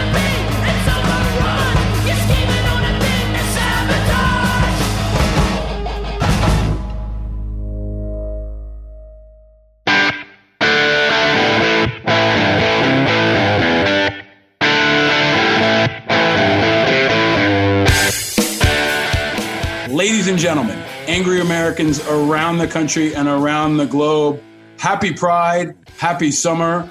Welcome to a very important, inspiring conversation with someone I am delighted to know and very happy to have a conversation with, especially right now.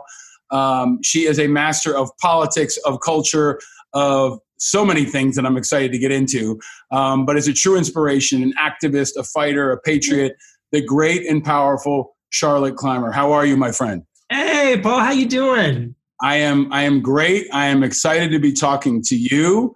Um, uh, where are you, and and and how are you? Okay, well, I am in Washington D.C., uh, Southeast Washington D.C., near RFK Stadium, and uh, I am not doing too bad. You know, this crisis has kind of dragged on for several months, and DC's slowly climbing its way out of the hole, but you know we're doing okay here. And because it's Angry Americans, we we are all dealing with tough times in different ways. And my mother's been on me about the drinking on the show, so I'm going to try to shift maybe repeat guests toward fitness or something else. But um, I, I want you to please share with us, Charlotte, what is your favorite cocktail or adult beverage of choice, and why? I'm going to give you two. Um, my my favorite, like my all time favorite drink is the French 75. It is the tastiest shit. I love it. Like I will order it at any bar, but you can't always get the French 75. Uh, so in DC, when I'm here, I, de- I drink DC Brau, which is you know our our lo- one of our local distilleries, and I I love I love good beer. So I love it. You will you will be pleased to know that I have tried to concoct a French 75. Oh, I love Because it! Look at I- that. I didn't know what it was until I asked you in advance and you sent me a note. And I don't have a champagne glass, but you, can you please share with, with our audience what's in it? Because I think it's delightful. It's an amazing summer drink. It's so tasty, and I'm completely hooked. I'll be real with you. I forgot what's in it. I forgot all the ingredients. Write it down. Write it down for me. It's gin, simple syrup, lemon juice. Um, what else? Uh, now I have to look it up. But the, interestingly, because we're both army vets, I, I read that it was concocted in a New York bar in Paris and named after a French 75 millimeter field gun because it packed, it packed such a punch. Is that what? Are you serious? Wow. That's what that's what the internet's told me. I don't know if it's true or not, but we just can't get away from the army. That's what this is, right? so how did you how did you first get introduced to that drink? Do you remember? Yes, it was. It was last summer. I was at a friend's place, and she was like, "Hey, have you ever had a French 75?" And I'm like, "No, what the hell is that?"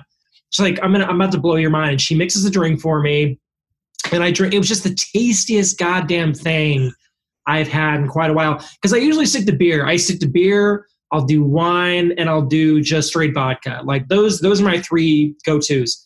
But God, I mean, gee, uh, it's so damn good. And here's the great thing about it you could guzzle these down like one after the other without thinking and it, it will it'll take a minute but it'll hit you like a like a brick So I, I, I looked at it. It's it's one ounce gin, half ounce fresh lemon juice, a half ounce simple syrup, three ounces of champagne or other sparkling wine, and garnish with a lemon twist. And it's, i like how with the twist you just like kind of plunked your little slice of yeah, this is a really this is a really shitty twist. That's an army twist is what that is This is the kind of twist you do when you have a uh, an 18 month old crawling on your leg and you hope you grab the knife, and it's your last lemon. that's a father's day twist is what that is It's a little bit of an old lemon. I won't lie to you, but, but cheers to you, Charlotte. I'm sorry we Cheers. can't do this in person, but cheers. It's an honor and a privilege to have you on the show. So, so much I want to get into with you, um, because you really, I think, burst onto the political scene in the last couple of years. We met, I think, only for the first time at the White House Correspondents' Dinner, right? that's right yeah uh, about a year ago in fact So I, I just read that that has been postponed or canceled. Um, for for those of us who've been there, it's it, it's maybe for me, Charlotte, one of the most surreal experiences I've ever had in my life. But can you share your thoughts? I don't know if that was the first time if you've been or you've been before, but your thoughts on someone who had who had burst onto the political scene and then you're at the White House Correspondents' Dinner. What was that like for you? So I've been a political nerd since I was a kid. Um, like even in trailer parks in Central Texas, I would watch C-SPAN and read political biographies. I, I just love that shit. I always have. And the White House Correspondents' Dinner, every year, the White House Correspondents Association, which is the White House Press Corps, and you know the folks who cover like the White House and the Office of the Presidency, they'll get together. They'll do this massive dinner for everyone who's anyone uh, in in political circles, and a bunch of Hollywood celebrities come, and you know usually the president will give a speech. Uh, and then they'll have like an entertainer for the year, and it's usually like some kind of stand-up comedian. Uh, you know, they like Jon Stewart has done it. Stephen Colbert did a really famous one in 2006 when he completely eviscerated Bush at the dinner. Um, and so, you know, for ours though, uh, Donald Trump has never come to one of these because he doesn't want to be made fun of because it's kind of a semi roast. Like people will come to hear jokes about whoever's president at the time. It's all in good fun. It's supposed to be this like kind of lighthearted thing. And Donald Trump is so skin, thin skinned that he can't do it. And so for ours, it was uh, the historian. Um, Oh hell, who, who was I the forgot. I forgot who he was, but oh he. my he ended god! Oh, Ron Chernow. Ron Chernow. Thank you. Yeah, uh, writer of Hamilton. Yep. And he, I got to tell you, I thought it was going to be a boring thing. Like, I, he's a great writer, don't get me wrong, but he gave an amazing damn speech. Yeah. That was incredible. He, he threw a ton of shade in there. People were laughing during this, you know, what was supposed to be a serious speech because he was great at it. Um, but, you know, the, the surrealness, though, that you spoke of, you're walking around into like these rooms um, where, like, because there's the main ballroom with the dinner, but before the dinner, it's a bunch of like rooms outside of the ballroom and there's all of these political celebrities like people you see in the news all the time. So I, like i passed by sean spicer at one point like i you know i would never assault someone but i kind of wanted to punch him. You know i just kept walking. Um, you know i saw a bunch of uh, uh, you know talking heads on msnbc i ran into Joy-Ann Reid i think uh, you know so there's a lot of just really fantastic people every member of Congress you can think of usually goes, especially if they're part of that president's party. Um, so yeah, it's a great time. What do you think of it? It is. It is. It is. I think among the most surreal experiences. It, it's the weirdest event I've ever been to because it's such an assemblance of the weirdest group of people. Like I was sitting at the NBC table, um, and then you see people like Andrea Mitchell, and then I saw Governor Pritzker, the governor of of of, of Chicago. Then the Fat Jew, you know, the guy, the comedian, the the online comedian. Oh, yeah, yeah, Jew yeah. right? And it's just such a collision of people in one room, you know, a combination of people that you admire or you've grown up watching and a group of people you want to punch in the face, right? So it feels like it feels like they call it nerd prom, but it but it's like That's right. It's it's even more than that. I mean, my favorite part of it was I've gone a couple times and mostly because Rachel Maddow doesn't like to go and she's been a friend and a supporter for many years. And as an activist, she understood that I could use her ticket, and it was beneficial for me to be there to represent veterans, to talk to people, to build relate. And often I was the only veteran in the room, which you can relate to. Oh, um, and so at one point, I, I wear a tuxedo, and I'm a big bald white guy. Uh, so oftentimes when I do that, people think I'm Secret Service. and and I had a lapel pin on, and at one point I came down the stairs into the grand ballroom, and there was a potted plant at the bottom of the stairs, and a guy saw me and kind of hid behind the potted plant. And I was walking down slowly, trying to figure out, and he, he sticks his head up, and it's Zach Galifianakis. And and Oh. Zach Galifianakis had a drink. And I guess he thought you weren't supposed to bring drinks into the main room. He thought I was security, so he tried to hide his drink before I could see him. And I was like, hey, man, I'm a big fan. I'm not security. Drink all you want, dude. You're Galifianakis. He was like, oh, okay, cool, no problem, right? And then I go in and I see like Marcus Lemonis from The Profit and like the most random assemblance of people. But you know, that was my great Zach Galifianakis story. And and you should have asked him for a hit. Like, do you have any? Do you have any weed on you, man, or something like Right? that? it would made it more more bearable. But but it is a surreal. This whole political time is is such a surreal experience, and you've been a master of integrating your social media presence. Uh, you know, interacting with candidates, you know, r- ri- raising stories up your own and, and empowering others. But you grew up in Texas, right? You, you talked about your your humble beginnings, and I want to ask you, Charlotte, the question that we ask of, of everyone: When you were growing up in Texas, Charlotte Clymer, what was your first car? Oh, first car. Okay. So my junior year of high school, uh, my father, uh, in one of probably the few purely generous acts he ever did for me, bought me a 1974 F100 pickup uh, for 500 bucks, and then I had to pay it off over the next couple months. Uh, but I tell you what, I love that goddamn truck. I loved it so much. The clutch was terrible. It had to be replaced twice. One time at an intersection, I had to get out of the car, or I, I had to get out of the cab and sneak underneath to like readjust the clutch manually so I could get back in and drive off. But I, I loved it. It was it was mine, and it it had this funky, weird mildew smell that grew on me, and I could I just whenever I think of that smell, I just ha- I'm so happy. I re- I really am. And Charlotte, what year was it? Do you remember? And what color was it? 1973 Ford F100 yellow, like mustard yellow. Yeah. Mustard yellow. Yeah. Yeah. That makes an impression. Ugliest fucking truck. I mean, just, you know, weird brown, shitty upholstery inside. I loved it. I mean, that was my truck. It was my baby. Uh, and then when I joined the army, I, you know, I, I, I think my my father sold it off or something like that. But God, I loved it. Uh, so did it have a name? Uh, I never gave it a name. No. It feels like a vehicle that needs a name, right? Like if you come back in another life and you go through that journey, I feel like you got to come up with a name for that truck, right? I want to get I want to get one like it again. Like that's that's that's one of my that's one of my goals. When I move when I move out into you know maybe when I move back to Texas, like I'll I'll find a truck just like that and buy it again. So you talked about going from Texas into the Army and then eventually West Point, right? Um, you've been a great advocate for many communities and, and, and groups of people, but to include veterans, and you've been a real, I think, powerful and important voice for our veterans community. Can you talk a little bit about, you know, why'd you join the Army? What'd you do in the Army? And you know, you've told this story many times, but but especially for for a community that is made up of many veterans and, and folks who care about veterans issues and the military and national defense. You know, what do you want folks to know about that that experience that, that you had? I, I feel like the military has become a partisan institution in a way that I really don't like. Um, you know, it's it's this thing where I even see a lot of far left, like folks on the very far left, who look at the military as an institution or a tool of evil, or or imperialism is what I hear said. And what I want to tell them is like, you know, some of the best and brightest in our country join the military for very good reasons. The military does incredible work that you know is almost never reported on as much as it should be anyway. And the worst parts of how politicians exploit our service is the image that is presented to the world about us. So they never see like you know the community projects we do.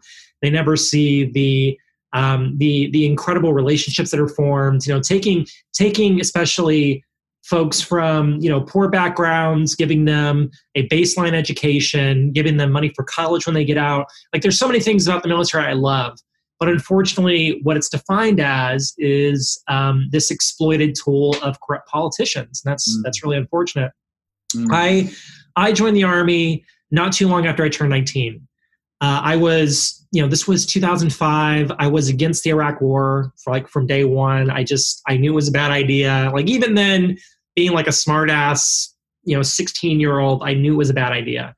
Um, but to me, it really hit home uh, the summer after high school. I came, I came back uh, after like one or two, you know, weeks at this job I was working, and I saw on the news that the death toll in Iraq had hit a thousand, and something about that really made me feel guilty, and not because I necessarily wanted to be part of this war effort, but I felt like there were 19 year olds like me serving in Iraq and Afghanistan, and here I was at home doing nothing, mm. you know, except working this minimum wage job and you know trying to pay for community college, and I wanted to be part of something bigger than myself, and I wanted to share in the sacrifices of my generation because I was a self righteous little shit, mm. uh, and so I went to a recruiter the next day and we started talking through it. I did the ASVAB. I was at the recruiter station and I remember uh, the recruiter being like, okay, well, you got a really high test score, so you can do anything you want. I'm like, I want to do infantry. He's like, okay, let's slow down. Let's slow down. Let's back up a little bit. It's like, you can do anything you want. You can do intelligence. You can be a translator. You can uh, you know, you can learn comms if you want to, like whatever you want. I'm like, no, I want to go infantry. That's who I am. That's that's you know, that's that's what I want to do because I have this very innate sense. Like if I wasn't doing the shittiest work, then it wasn't honorable. Mm. I didn't have any mentors in my life at that time. Um, because if, if if I had a mentor at the time, they would have sat me down and been like, all service is good service, and you don't have to go into the military to be, you know, a public service uh, or or be of, of service to your country um, but I didn't. And so, you know, my solution to these these feelings was to serve in the military, and I don't regret it because uh, I learned a lot of uh, great stuff. But I, I enlisted, went to Fort Benning, uh, which was oh god, just a shitty three and a half months. Let me tell you, that you know, I, I knew it was going to be hard. like I didn't I didn't have any illusions about it being difficult. I didn't know it was going to be exasperating, and that that's a good way to put it. Like mm. infantry training, one station unit training at Fort Benning on Sand Hill is just exasperating. Like you are taught from moment one that you can't do it right. Like there, mm. there's no doing it right. You because the, the whole point is to stress you the fuck out and break you down and then build you back up. Now, for a straight A student like me, um, I'm like, you know, here are the standards. Then I meet the standards. Then I get my gold star. Like that's how it's supposed to work. So I'm doing everything like I'm supposed to do. And this drill sergeant, and you know, I don't know why to this day, but he he specifically hated me. Like he, and it wasn't like a, it wasn't like an empowering thing where he's pushing me to be a better soldier or whatever. No, he really did hate me, and I don't know why, but uh, he just made my life a living hell for the entire three and a half months. It was a total shit. But the other two drill sergeants, I wanted to be just like them. Hmm. I wanted to be everything they were. I mean, they they had their shit together. Um, they were really great about teaching all of us ethics. Like, you know, here's why we go to war. Here's how you treat enemy combatants. Here's how you treat civilians. Um, you know, here's why we do what we do, and this is what's proper to be uh, a professional of arms. And you know, I look back on that experience as very formative because it taught me that I could go way beyond my own limits, way beyond what I perceived as my own limits, and it uh, kind of instilled in me this drive to, I don't know, just be a better person in every way. And I, you know, I, I've I've I've fucked up. I've had failures, um, as everyone does.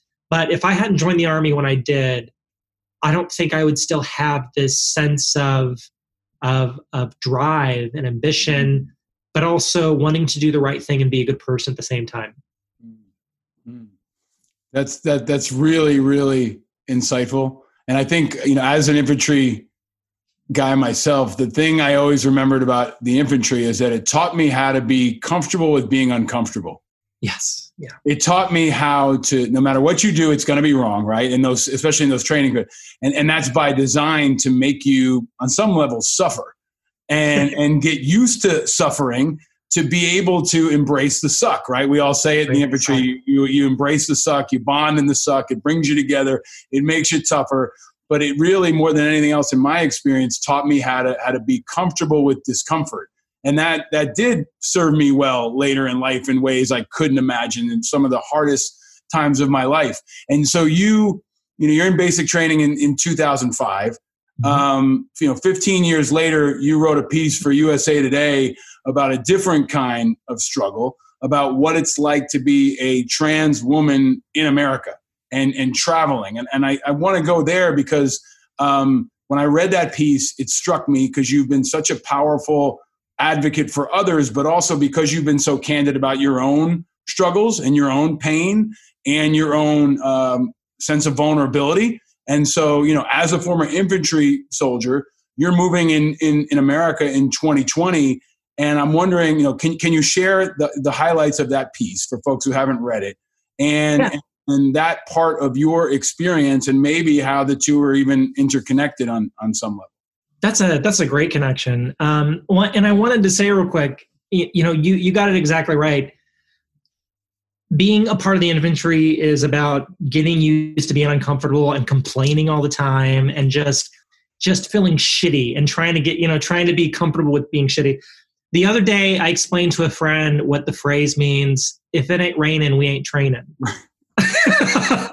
because I, I said that and I, I wasn't thinking because it's a civilian who doesn't know anything about the military.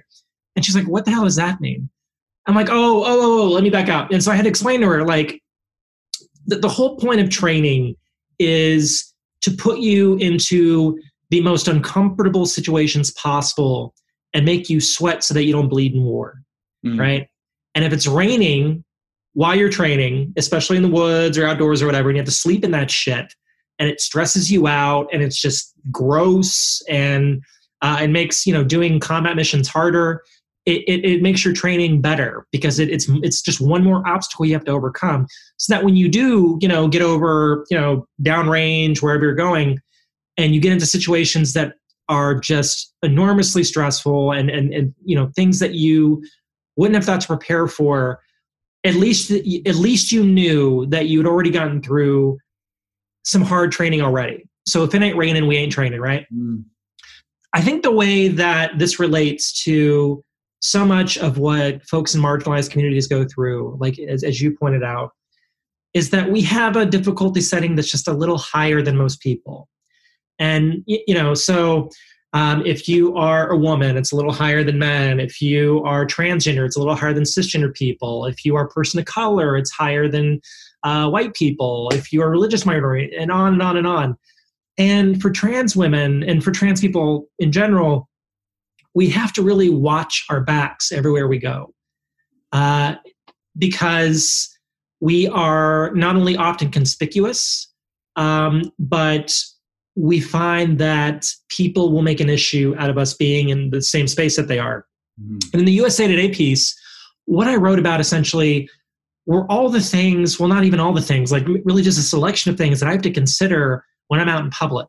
So, for example, if I'm traveling somewhere, like, like, you know, I live in DC, if I'm going to, like, I don't know, Missouri, and I'm gonna, gonna have an airport layover, I look up the local uh, non discrimination laws in the city that I'm going to in Missouri, for the state of Missouri. I look it up for the airport layover. Let's say it's in like Ohio or something. I'll look up, you know, what what I, what Ohio is saying about transgender uh, identities, so that I can make sure that whenever I'm in public in that airport layover or um, you know in that town in Missouri, I'll I'll know what I'm entitled to in terms of my legal rights. Uh, because in most states in this country, there are a lack of non-discrimination protections for housing, for public accommodations, for credit, for jury service, for adoption. Uh, you know, just really across the board for LGBTQ people, but specifically trans people.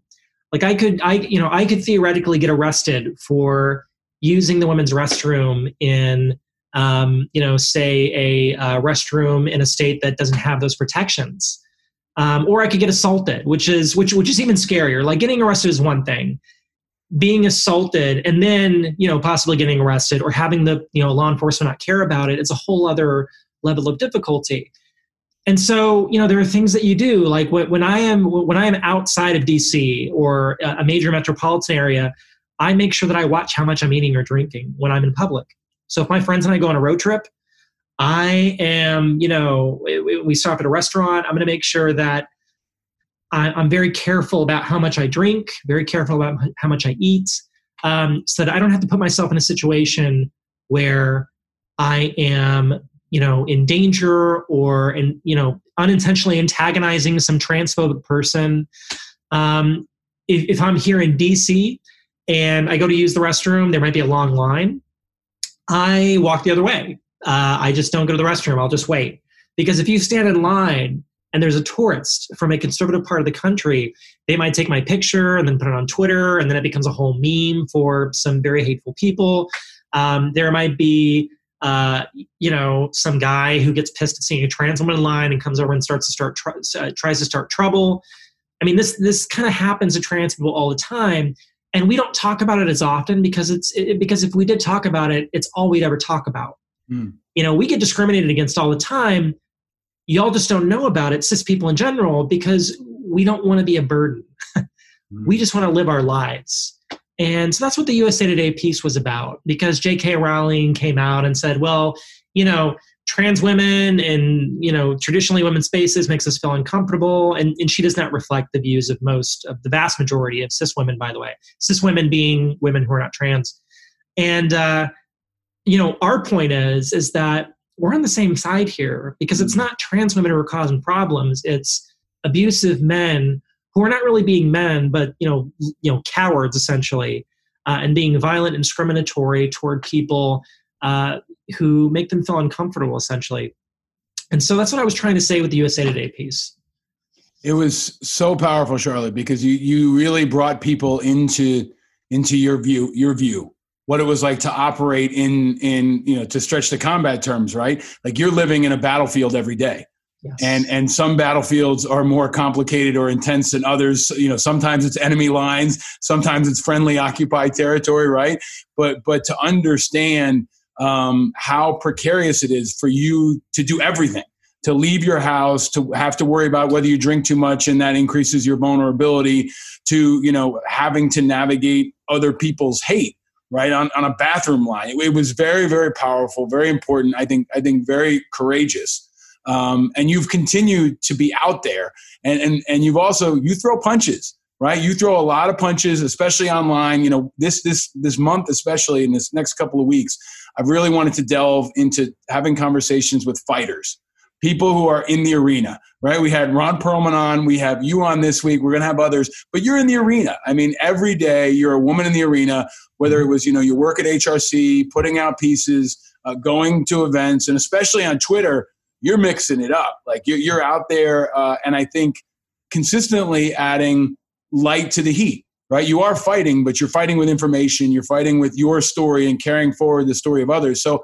i, I really want to ask you charlotte in this moment where um, black lives matter has has now reached a tipping point and change is is happening at a rapid rate it's it's uh, it's it's intersecting with pride right and and now this this this historic supreme court ruling which is you know a step forward on, on, what needs to be many more steps to true equality in the U.S. But can can you break down um, for us what you think is happening right now in this moment, and and as a leader for uh, for the trans community, for the LGBTQ community, for the veterans community, for so many other communities, you're in a powerful position, I think, to be almost a translator um, mm. across different movements. So. Um, what, what what do you think about this moment and and and and how do you see the landscape? I think for so long, uh, people in marginalized communities have been trying to communicate that we face ob- we face obstacles that go unrecognized by larger society. You know, whether it be Black people who uh, are not treated with dignity and respect by law enforcement, whether it be LGBTQ people who are not treated with dignity and respect by uh, the powers that be and lawmakers, whether it's disabled folks, women, whether it's veterans who continue, continue to get denied proper health care by a VA that continues to be broken and uh, uh, uh, critically negligent. Um, all these marginalized communities are continuing to go unheard. And what we're hearing right now are those people being heard.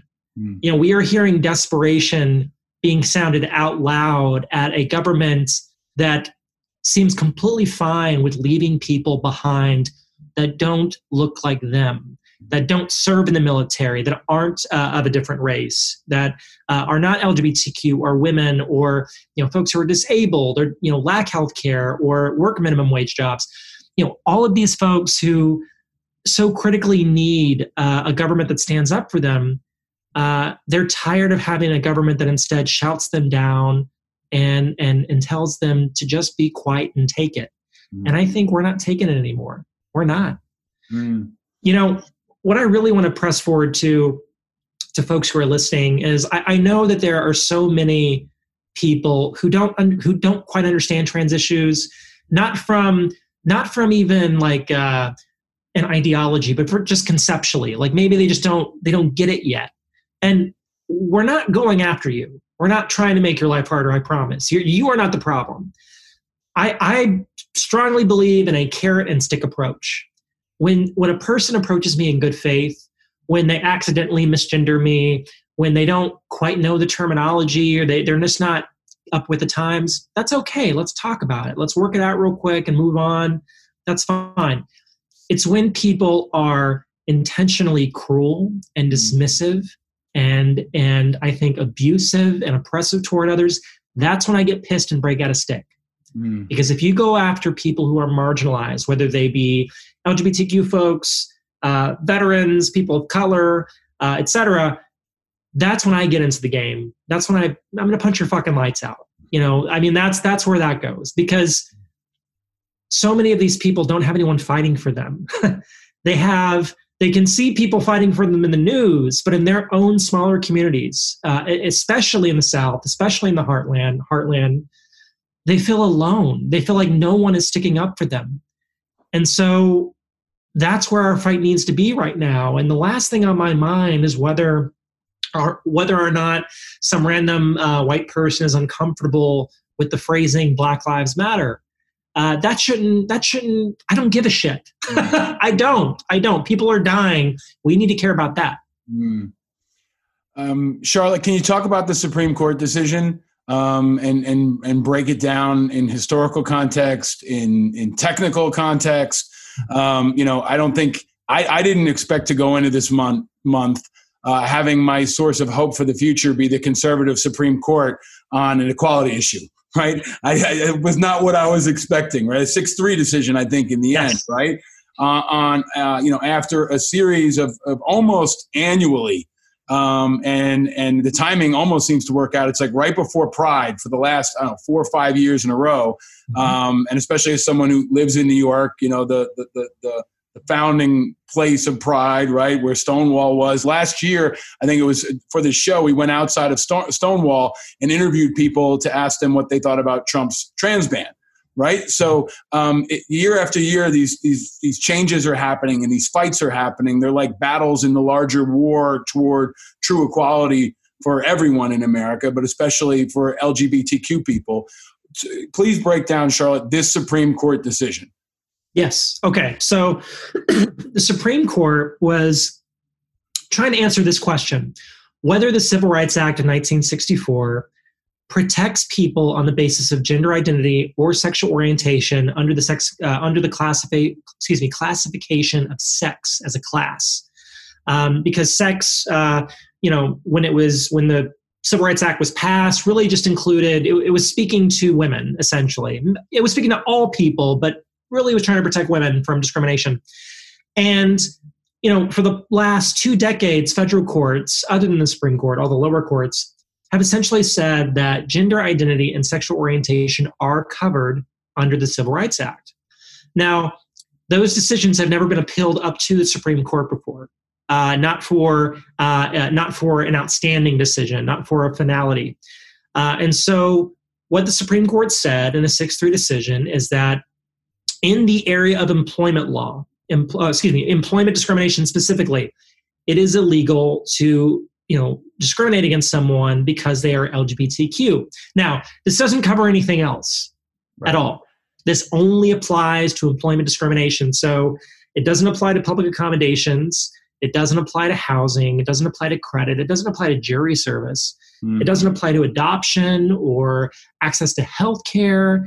You know, there are all these areas of public life that are so essential to how we live and how our loved ones live.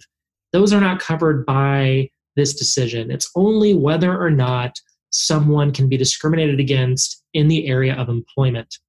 Now, um, this is an interesting decision because, as you said, it's 6 3. Uh, Neil Gorsuch, who was appointed by Trump, wrote the opinion, the majority opinion, and Chief Justice John Roberts joined into it. And people were very surprised by this. And I mean, you know, we were surprised too, quite frankly. I mean, we, you know, we thought at best, at best, a very slim majority might do like this thing where they're like, you know, sexual orientation is covered, but gender identity is not, or or the reverse, you know. Um, the thing is, though, is that Neil Gorsuch has kind of made his legal philosophy established on textualism and it's, it's, it's this judicial philosophy where you take the text of legislation at face value. So you don't look at the original intent of the lawmakers. You're not trying to figure out who the co-sponsor of this bill, uh, what, what you know he or she thought would be appropriate for uh, uh, the intent of the law. You're literally looking at the language itself and what it explicitly does. Um, and so all these federal courts up to this point had gone off that textualism and said, well, yeah, you know, if, if this this is based on sex, um, you know, uh, who you love is based on sex. Uh, if you are getting a gender reassignment or you are uh, identifying with an alternative gender identity, then that is also based on sex. So, of course, it's covered under sex. And Neil Gorsuch, being a proud textualist, had to say, You're right. You're right. You got me. You're right. If he had gone against this, he would he would have looked like a like an enormous schmuck essentially. he would have. Yeah. Now, I'll tell you this though. I I'm surprised by John Roberts. Yeah. I'm very surprised he went. Now he he is a he is a he is a textualist, so to speak, um, but he's not a super strong textualist either. Right. So I I was very surprised by it, and you know, not to get not to get super into game theory because I find game theory annoying in general, but I have to wonder if he's doing like this thing where he concedes LGBTQ rights and he concedes DACA, which was the other big decision recently. Right. DACA was upheld. Right. In exchange for essentially overturning Roe v. Wade. Mm-hmm. Like that's the big fear right now. So we're very happy. You know, we're thrilled that LGBTQ employment uh, is protected and the DACA was upheld, and you know maybe we'll get a few other great decisions, especially with Trump's tax returns.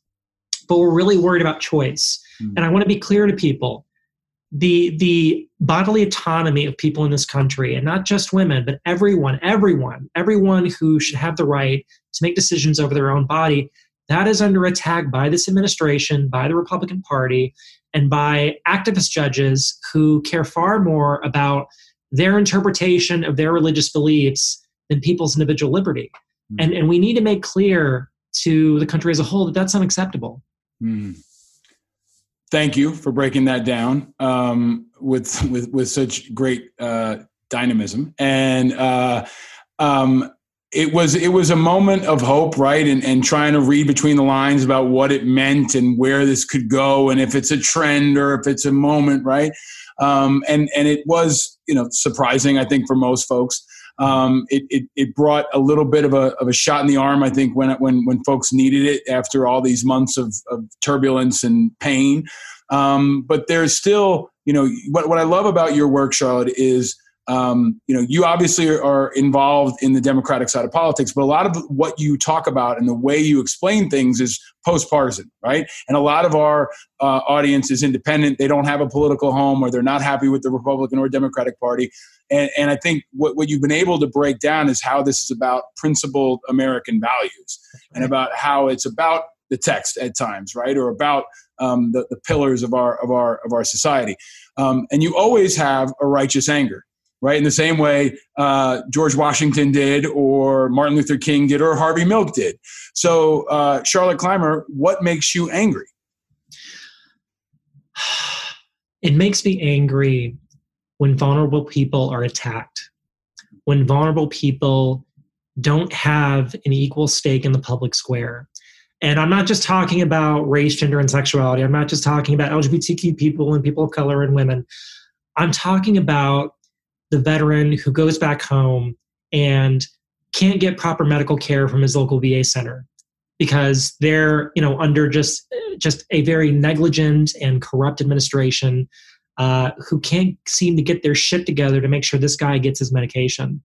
Um, I get angry at the fact that there are you know folks who have been working in coal mines in West Virginia for decades. Um, and you know we need to get to a more you know responsible use of energy but we have to find these folks jobs mm. and and do it in a way that's ethical and they're looking at their livelihoods being stripped away and trying to figure out what they're going to do and how they're going to put food on the table um, why they're being painted as the bad guy simply for just running in the family business to keep their family clothed and fed and housed. That's unacceptable. We are watching folks see their jobs be shipped overseas or replaced by automation or uh, see these massive corporations just bankrupt communities by ripping out the you know ripping out the corporate strongholds from the towns that they've literally built up with their business. Uh, it pisses me off. That makes me angry when people without power are essentially told that they're dispensable and that they don't matter. Mm. that makes me get up every morning ready to fight. I'm, I love that answer because it's an insight into how you fight and into how many different issues you've been able to fight effectively on, which leads me to a question that I have to ask you. You're from Texas. We had uh, Ron Perlman on last week, who last episode, who blew up Ted Cruz uh, and Matt Gaetz. that continues to go on. If folks are listening, they haven't heard that, you got to go back and check it out. But I asked Ron if he would move to Florida and run against Gaetz, or move to Texas and run against Ted Cruz. But you're from Texas. Would you ever go back and, and run for office there or anywhere else? I might do it. I might. Uh, I'll, I'll tell you what holds me back. There are a lot of talented people in my generation who are ready to run for office. They just need the platform to do it. Um, I'm the kind of person, I know if I ran for office and I were at a town hall and some fucking clown got up and asked a really fucking clown question, I would treat them like a fucking clown. Um, now, a good politician, a good leader, is able to respond to clownery by bringing people together, by illuminating, uh, by drawing a larger American narrative and saying, this is where we want to go, and we don't want to leave anyone behind. Whereas I, if I heard some question about why are we letting the illegals in, I would say, you fucking moron. It's because they are human beings and our economy depends on them and they're being exploited while your ass is telling, uh, telling everyone we should deport them. I mean, I just, I get so angry that I, I'm kind of better as a driving force outside of the uh, established political system. I will work with organizations and help out people run for campaigns and whatnot. But there are much smarter, much more organized, uh, uh, you know, I, I would say much calmer people who are extremely well fitted to public service and advocacy within elected office who are much better for that. And I would rather support them. We finally found something we disagree on. I think that, that your um, your your ability to fight, your ability to call bullshit, your ability to be authentic, your ability to call someone a clown when they're a clown is, is part of what's refreshing and what we need more people to do in politics because that's real, right? Like if someone walked up to your your house or your family or your friends and acted like a clown, you call them a clown and tell them stop acting like a clown. But in politics, we kind of water it down. And I think it's created this almost acceptance of it and the idea that politicians and our policy have to hear out racism or have to hear out hate or have to hear out just rude shit. And so I, I, I will challenge you on that in, in that I hope that your authenticity and your willingness to fight um, represents what could be the, the future in politics with respect, of course, but you come armed with facts, you come armed with experience, you come armed with skills. Um, and, and we need more people like you. The people who don't want to serve, the people who don't want to run for office are the ones we need. And you didn't say no. So, so, so Ted Cruz is probably listening now after last episode, or at least somebody on his staff is. So they need to, they, they might hear your footsteps coming, Charlotte. Right? You know what, the Ted Texas Cruz- Senate would be would be a fun place to watch you watch you run. Ah, that asshole pisses me off. Here's what pisses me off the most about Ted Cruz. It's not just that he look. There are people who strongly believe in the Trump uh, ideology. They're all in because they believe that everything Trump says is true. Ted Cruz knows better. He's actually a very smart person. Everyone who has ever been with him at you know Harvard or or wherever the hell he went for undergrad and then law school and whatever, they've all said the same thing. This guy is incredibly smart.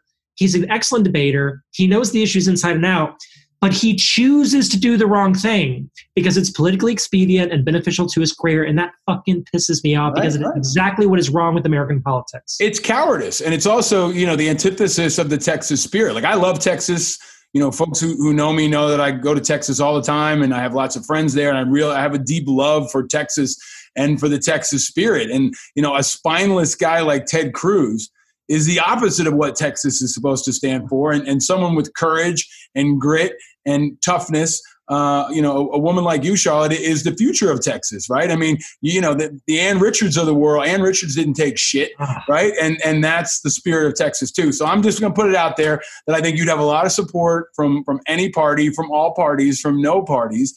Uh, but in the meantime, we're going to watch you continue to fight and continue to do good work and continue to raise other people up. I love that you continue to do that. You raise up other voices. You drive money toward causes you care about, and you also bring a fun spirit. So we were talking before we started rolling about our favorite Bravo shows, right? But you talk a lot about pop culture. You talk a lot about TV and, and celebrity.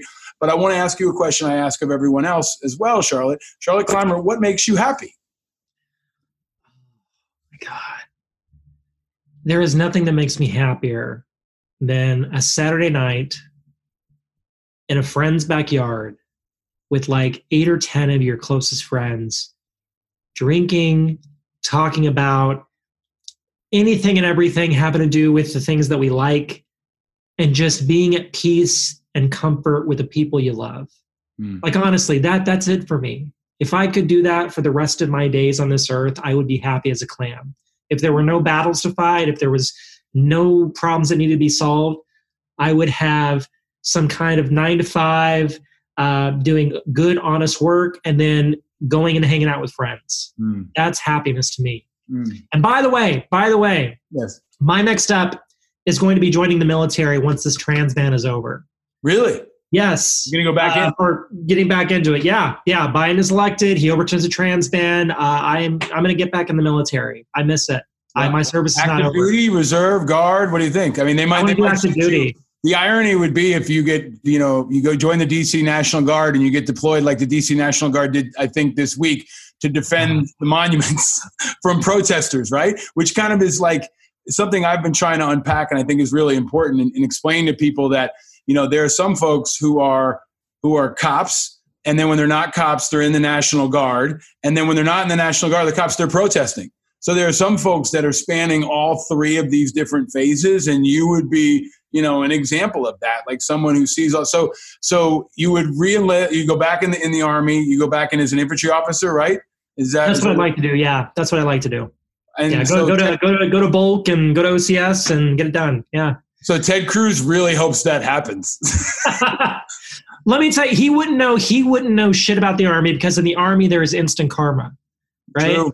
We both know that when someone doesn't have their shit together, you get corrected on the spot. Yeah, you know, I've I've I've you know been outspoken about the trans ban. We fought it at IAVA. I think we were the only, if one of the only, uh, veteran service organizations to oppose the trans ban, trans ban, and talking about you know from a national security standpoint, beyond the ethical and moral standpoint, you know, the national security standpoint of, of ripping trans troops out of combat and the impact that has on the unit, and you know, essentially unpacking a decision that's already been made and and and in motion. But can I ask you because we had him on the show and we had an amazing conversation. Now that we've had some time away from the campaign, Charlotte, what are your thoughts on on the impact of the Buttigieg campaign? Oh, let me tell you something. Pete Buttigieg is one of the bravest people in politics. Um, he and Chasten are his husband Chasten. They're they're incredible, incredible people, wonderful human beings. I didn't always see eye to eye with Chasten. Or, uh, excuse me, Chasten, uh, with uh, you know Mayor Pete Buttigieg on policy, but that's okay. You know, he he was a trailblazer in this presidential campaign. He um, he won Iowa, by the way, which not enough people uh, talk about. The first openly gay uh, presidential candidate to win a caucus or primary, which is which is incredible. Right. Um, and it, it pisses me off to this day that Bernie Sanders did not uh, fully recognize that. Um, and I think he's the future of the Democratic Party. I really do, in so many ways. Uh, he's going to do incredible things in his career. And by the way, you know, people criticize Pete Buttigieg for you know his capitalist bents or whatever the hell. Which you know we can we can talk policy here and there, but this is a fundamentally decent, good human being who really does want to do right by others. And it pisses me off that we have devolved into this weird Hillary and Bernie divide where the entire progressive movement is either Hillary or Bernie. That is so childish. Hmm. No, no. Most people are right here in the middle. Hmm. They they have some they have some disagreements on policy. They may not always agree with how to go about things, but most folks really want to work together to get progressive goals advanced. We just have different ways of doing it. And Mayor Pete Buttigieg is one of those people, and I, I love him. I think he's fantastic, and he has been an enormously enormously influential person to so many LGBTQ young people who want to go into politics and do a lot of good too.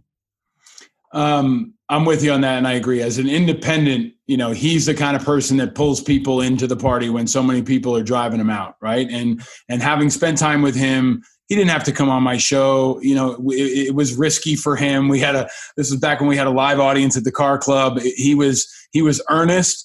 Um, he was straightforward. You know, and and he was. I, I said it to him at the time. He was a historically important person. Like the, the impact he will have for generations of kids who look up at the screen and say, I can do this. I can be like him. You know, and and, and for veterans as well, right? Like breaking down the idea of like that there that veterans can actually be intellectuals, right? And then they're not just knuckle dragging, you know, security guards, right? Like there, there's more to it. It, it was so important. And I think even now with the distance, we see how important it is. But let me ask you a quick question. I know we've got wrap. Do you think you, you, you're you're a force for for I think uh, the future in the Democratic Party? Can the Democrats fucking get their shit together and work together? Because even now, that's not happening, right? All the tribes are still out there, and you know Biden is by default Jon Snow. Um, I'm not seeing the unity that, that you know. It, it seems to be like it's not happening. What do you What do you think is going to happen here, Charlotte? Can This is what this is what I tell people. This is what I tell people. Uh, the, the the Democratic Party's greatest strength is that we are a diverse policy of thought and background. Our greatest weakness is that we are a diverse party of thought and background, right? So, you know, we're not lockstep. We're not like the, you know, less than less than nuanced, less than savvy, less than ethical folks in the Republican Party because when they get marching orders, they all just come together and get it done. We don't do that because we're thoughtful. We want to make sure that people aren't left behind. We want to make sure that uh, you know factories aren't closed down and that our environment is protected and that, that LGBTQ people have rights and that women aren't um, you know left behind in the uh, gender equality movement. I mean uh, that we're fighting white supremacy. All of these things we're trying to put together, and that's hard. That's hard when you get all of these folks into a big tent movement. So we're going to have fights. Uh, we're going to see, you know, uh, Congresswoman Alexandria Ocasio Cortez criticize Speaker Pelosi, and Speaker Pelosi maybe criticize, you know, whoever. That is what a healthy democracy looks like. Disagreement is healthy. It's really healthy. What's unhealthy is when we have our disagreement, we have a result, and people say, you know what, fuck this, I don't want to go along with it because it makes me uncomfortable. Mm. We still got to get things done. And I guarantee you this if there are Republicans watching this, and especially if uh, you know Senator Cruz is watching this, November is coming, and you know all of this infighting that you see in the Democratic Party right now, folks are going to come together and kick some ass in November. I guarantee it. It's going to be an historic win. We're going to kick Trump's ass out. We're going to get back the Senate. We're going to pass the Equality Act. Uh, we're going to, you know, make sure that we, uh, you know, reform the VA. All these things are going to happen, but we're going to have a lot of uncomfortable conversations along the way, and people need to start getting comfortable with being uncomfortable because that's how good change happens. Mm. You take us beautifully back to where we started, right? Back we go all the way back to, to Fort Benning, right, where you and I both spent a lot. Sandhill. And and and now I have to give you in, in honor of uh, of appreciating uh, the, the the shit that you've had to endure throughout your life, and that you will continue to endure as a leader. Because for me, a leader is in, being a leader is in part about sacrifice and about in, assuming some pain. Right? I have to present you with some gifts to help uh, ease that pain. So first off, I can't give these to you in person, and we will reconvene at the car club at some point and have lots of French 75s. But first, so I'm going to send you some Angry Americans. I love it. You're the best kind of Angry American, made by veterans at Oscar Mike uh, in the USA. Um, another veteran supporting company that's been really great to this pod are our friends at Bravo Sierra. Uh, military inspired wellness products is antibacterial wipes that you will antibacterial if you go back in the army you're going to be MRE right there. you're going to put these in your ruck all the time and some deodorant and all kinds of other stuff that's cool um, and then uh, if, you, if people have listened to the show, they know that I've become a huge fan of Uncle Nearest, and they are now a great supporter of this podcast. Our friend Jeffrey Wright turned us on to it. They, they are about the, the fighting spirit and about the future and about telling the, the history that needs to be told, which you have done throughout your your career and your life, Charlotte. So I'm sending you some Uncle Nearest uh, 1844. I'm not going to say no to whiskey. It's good shit. It's good shit. It's real good shit for the backyard. And then uh, lastly, as is tradition on the show, we have three colors of peeps. We have pink, blue, and yellow. And as we ask all our guests, Charlotte Clymer, which color of peeps would you choose and why? Pink, because it is the best color, hands down. Why, I have to press it. Why is pink the best color? Pink wakes you the fuck up. When you see pink, you're not going to go to sleep. It's going to get you energized and ready to go. I love that answer. That's great. That's great. Well, you have brought us energy. You're giving us uh, energy for the future of this country. I am so thankful for your friendship. I am inspired by your example. I'm humbled by your by your presence and, and for joining me on Angry Americans. Um, I want to thank you for all you do for this country and for so many people out there that don't have a voice. I can't wait to watch you run wherever you whether you know I, this is one of those things where like i really hope you don't go in the army because the army the army's got, going to get what they need out of you right? I mean if you go, maybe go in the guard or the reserves be like tulsi gabbard or whoever else it's like still running for office and still in, in the military. I hope they don't get you 100% because we need you out here for, for so many voices and communities and i wish you a very happy pride uh, and i just want to thank you for, for all that you do and all that you are Well, thank you, Paul. I, I really quick, I want to thank you and your team, and you know, just especially all that you do. I mean, you you are such an incredible bridge between all these different communities, and you're really bringing Americans together to get things done. And I appreciate that.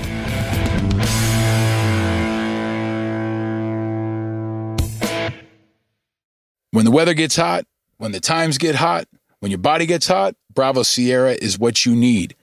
I'm proud to have Bravo Sierra as a sponsor of this show. They are dynamic, they are innovative.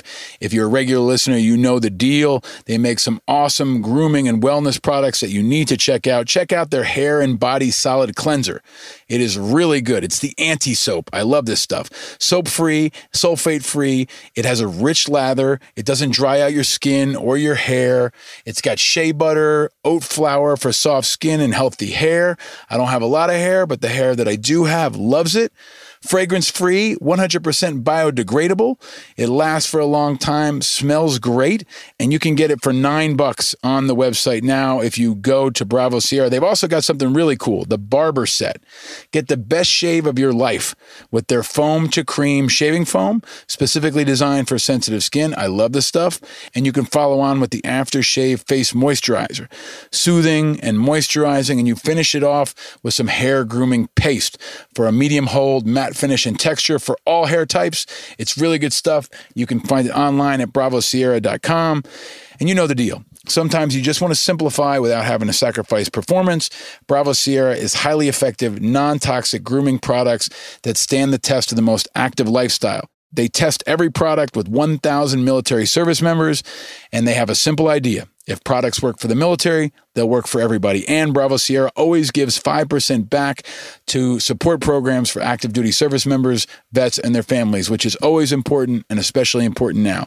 You'll feel clean, you'll look good, you'll smell great all day long with products that Men's Health calls a game changing grooming line.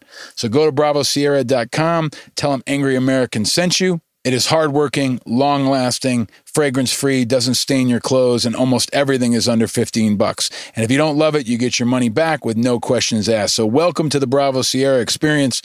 Check it out. Grooming essentials, field tested by members of the military, by me, by angry Americans nationwide and around the world. Made in the USA and kicking ass just like this show and just like our community. BravoSierra.com.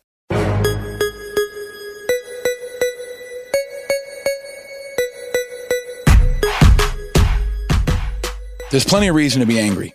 Now, for everyone, everywhere. But there's also a way to turn it, a way to channel it, a way to harness it, a way to turn it into positive impact, to turn that anger into a prideful result. It's time to turn that anger, sadness, frustration, inspiration into positive impact. It's time to be a helper. Always look for the helpers.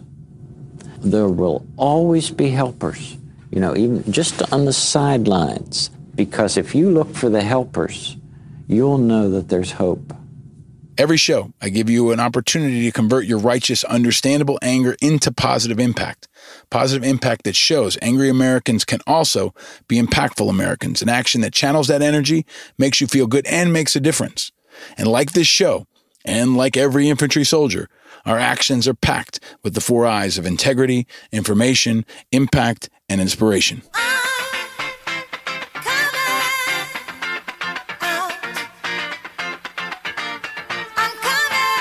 Every infantry soldier that goes into combat needs support. And when I asked Charlotte what organization she recommended we support, she gave me one answer the Transgender Law Center. Check out transgenderlawcenter.org. The Transgender Law Center is the largest national trans led organization advocating self determination for all peoples. Grounded in legal expertise and committed to racial justice, they employ a variety of community driven strategies to keep transgender and gender nonconforming people alive, thriving, and fighting for liberation. The Transgender Law Center helps provide the ammunition, the support, the armor, and the help that fighters like Charlotte need. Founded in 2002, the Transgender Law Center has grown into the largest trans specific, trans led organization in the U.S. Their advocacy and precedent setting litigation victories in areas of employment, prison conditions, education, immigration, and healthcare protect and advance the rights of transgender and gender nonconforming people across the country. Through their organizing and movement building programs, TLC assists, informs, and empowers thousands of individual community members a year and builds toward long term national trans led movement for liberation. Over the last six years, TLC has won precedent setting victories through cases like that of Ash Whitaker and Shiloh Quine, and incubated groundbreaking programs including Black Trans Circles, Positively Trans, Black LGBTQIA, and Migrant Project Truth, and TLC Its Song. During this time, TLC has more than doubled in size and made an explicit commitment towards centering racial justice in the trans liberation work. They also have a help desk for anyone who needs it. From employment and housing discrimination to criminalization and violence, transgender people like Charlotte are often forced to engage with a legal system that wasn't built for them. Even something as basic as correcting identity documents to reflect who they are can be a confusing, overwhelming, and isolating process. TLC has a robust collection of resources and publications, and they guide people through the more common legal challenges and questions transgender people encounter. And if they can't find an answer, the Legal Help Desk responds and refers them to other resources through their pro bono network for support. They also have four stars on Charity Navigator. Every fighter in the fight needs someone to have their back. And fighters like Charlotte and countless others depend on TLC to have their back. And you can have their back. Support the fighters and patriots like Charlotte. Go to transgenderlawcenter.org, do what you can, donate, or just spread the word.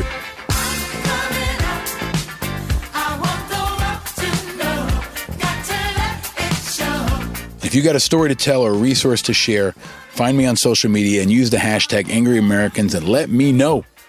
Don't just be angry, be active. There's a new me coming out, and I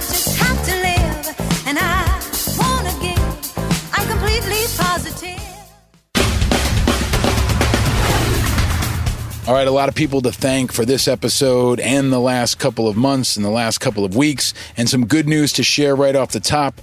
Last episode, we hit number three on the political podcast in America, number 43. We've cracked the charts a couple times, but thanks to many of you, our audience and our impact continue to grow.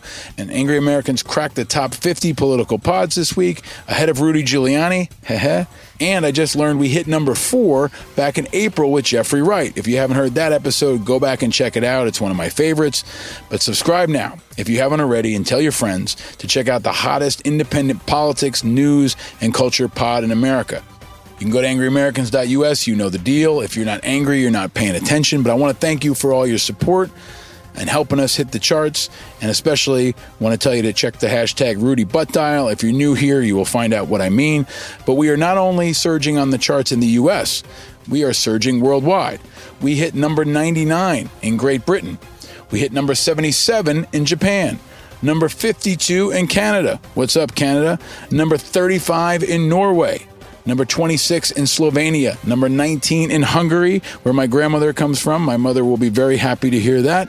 And number 10 in Romania. So big thanks to everybody in Romania for supporting Angry Americans. Angry Americans are worldwide, and there are plenty of angry Hungarians, angry Slovenians, angry Norwegians, and many others. But thank you to all of you who've supported this pod and keep making it happen. A couple other folks that made this episode happen, of course, my thanks to the great Charlotte Clymer. She is amazing and dynamic and powerful. Follow her on Twitter, look for her articles, watch her run for Senate. I will be tweeting clips of this episode and videos. You can also check out a video of the entire episode if you go to angryamericans.us. But my thanks to Charlotte for her candor, for her leadership, and for her courage. My thanks to the whole Righteous Media team Mighty Mercy Rich, Creative Chris Rosenthal, Badass Bill Schultz, Exceptional Eric Carlson. Thank you to all of you guys for making this episode happen. Of course, our thanks to Bravo Sierra. Father's Day was last week. Many of you checked out Bravo Sierra. If you haven't, check them out for July 4th, bravosierra.com. You get 15% off if you use the code ANGRY. But my big thanks to our friends at Bravo Sierra and also thanks to Uncle Nearest. If you heard that episode with Jeffrey Wright, you know the story of Uncle Nearest, but Uncle Nearest is a supporter of this pod, and I want to thank them. Uh, they are premium whiskey inspired by the best whiskey maker the world never knew. The first known African American master distiller, Nathan Nearest Green. And the Uncle Nearest brand is wholly owned by Uncle Nearest Incorporated, an all minority led business, and they have some awesome premium age whiskey.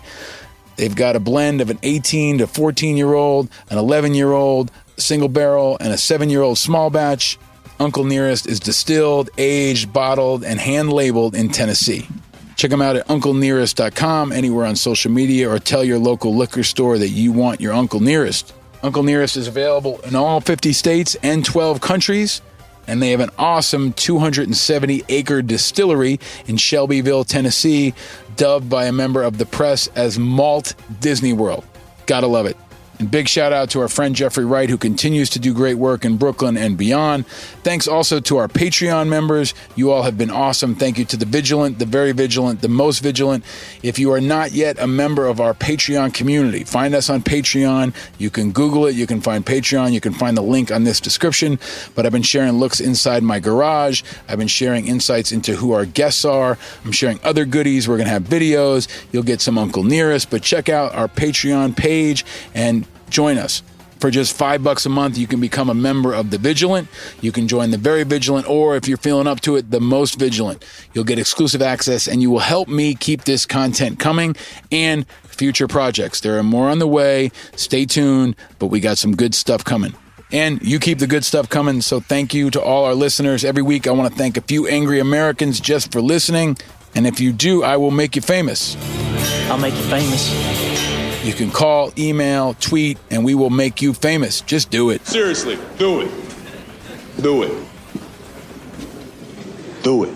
Like Heath Glow 66, who left us a great review on Apple Podcasts. Welcome to you, and welcome to all the new listeners who came on board from the Ron Perlman episode. It is our highest ranked episode ever. Thousands of new people are now part of the Angry Americans community after Ron joined us in the last episode. Thank you to all of you who came on board, and especially to Heathglow66, who said, I just started listening today and I am hooked on your podcast. I thought the length would be an issue, but I am actually happy because you cover so much, and I actually feel so much more informed about things now that I've listened. You provide so much important content that we all need to hear. Thank you. Well, thank you. Yeah, it's not a short podcast, but we pack a lot into the time, and I hope that you enjoy it. I appreciate you spending as much time as you do. We try to make every minute worth it. Please continue to tell your friends. Big thanks to Dayton Thorpe. Dayton Thorpe, just a geek, hashtag Black Lives Matter, hashtag punch Nazis, but said, I love this episode. Preach, Black Lives Matter. Ron Perlman is such a cool operator. Dayton, you got that right. Ron Perlman, super cool operator. Stay tuned for more from Ron. Follow him on Twitter. Go back and check that episode out. If you haven't heard it, you are missing out. It's also funny. When I went back and listened to it, I realized Ron is funny as hell. It was a fun conversation, and it'll give you a lift, and I think it'll leave you inspired. Big thanks to AK47, who is BNE Mariner on Twitter, who comes to us all the way from Brisbane, Queensland, Australia who is into machinery safety, who loves cricket, is a metalhead, and tweeted, Heard, he has the four eyes and is battling the stupid virus head on. Respect permutations and Paul Rieckhoff. That's my Australian accent. But thanks to you, AK 47, for checking us out from down under. And big shout out to my friend YGBSM in Highland Park, San Antonio. 21 year servant of the commander in chief who served under Reagan and Bush, IAVA member, uh, retired twice over, and said, Note to self if you are trying to have a chill drive home in traffic, don't listen to Paul Rieckhoff's Angry American, rage screaming at the windshield, white knuckles on the steering wheel, and going 100 miles an hour without even realizing it and also had a great thread about how IAVA impacted his life. I'm glad to hear that, man. And ended it with So Veterans, vote. Vote for Donald or vote for Joe, but please vote. We fought for the right to vote, and now is the time we express our civic duty. I think that's exactly right, man. I hope that people will get out and vote. Register now if you haven't already. But my thanks to you, YGBSM, and everybody down in Texas. You guys always support us. And thanks to everybody again who checked out the Ron Perlman episode. And you can check all our previous episodes at angryamericans.us. And if you haven't seen the video of Perlman, you want to see what Ron Perlman's house looks like, don't you? Go to angryamericans.us and you can hear and see our conversation. You will like it. You will love it. I'm grateful to all of you. Thank you. And as always, thank you to my family, my wife, and my two awesome boys. I had a fantastic Father's Day. It was chill. We hung out and we went to a drive in movie theater where we saw Smokey and the Bandit. I ate a steak They gave me a fishing pole, but most of all, I just got to hang out with my boys.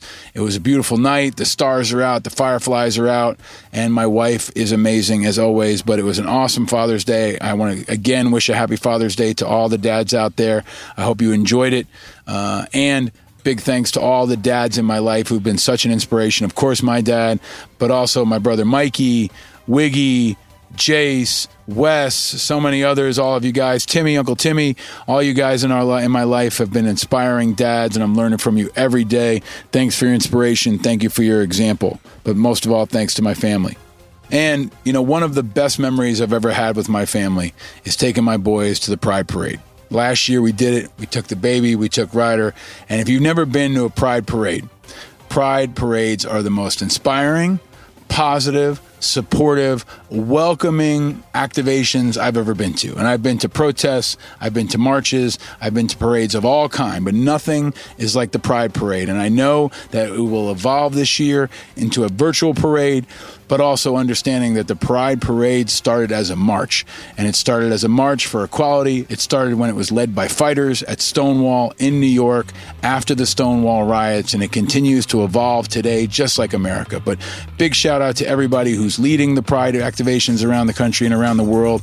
And if you've never been to a Pride activation virtually, check one out. You will be glad you did. Wherever you are, stay frosty out there and continue to tell your friends to check this podcast out. If you're on an Apple device, leave us a quick review. Subscribe now, and Bill and I will have it hot and fresh waiting for you every Thursday evening or Thursday night. So pour yourself a drink after dinner, you put the kids to bed, or you shut off the news and enjoy a bit of Angry Americans, or save it for your weekend, save it for your next week, save it for your drive. But I hope you will continue to support this podcast and tell your friends. We will continue to adapt, improvise, and overcome until then. Stay tuned, subscribe for free, and share. And we will keep this movement growing week by week by week.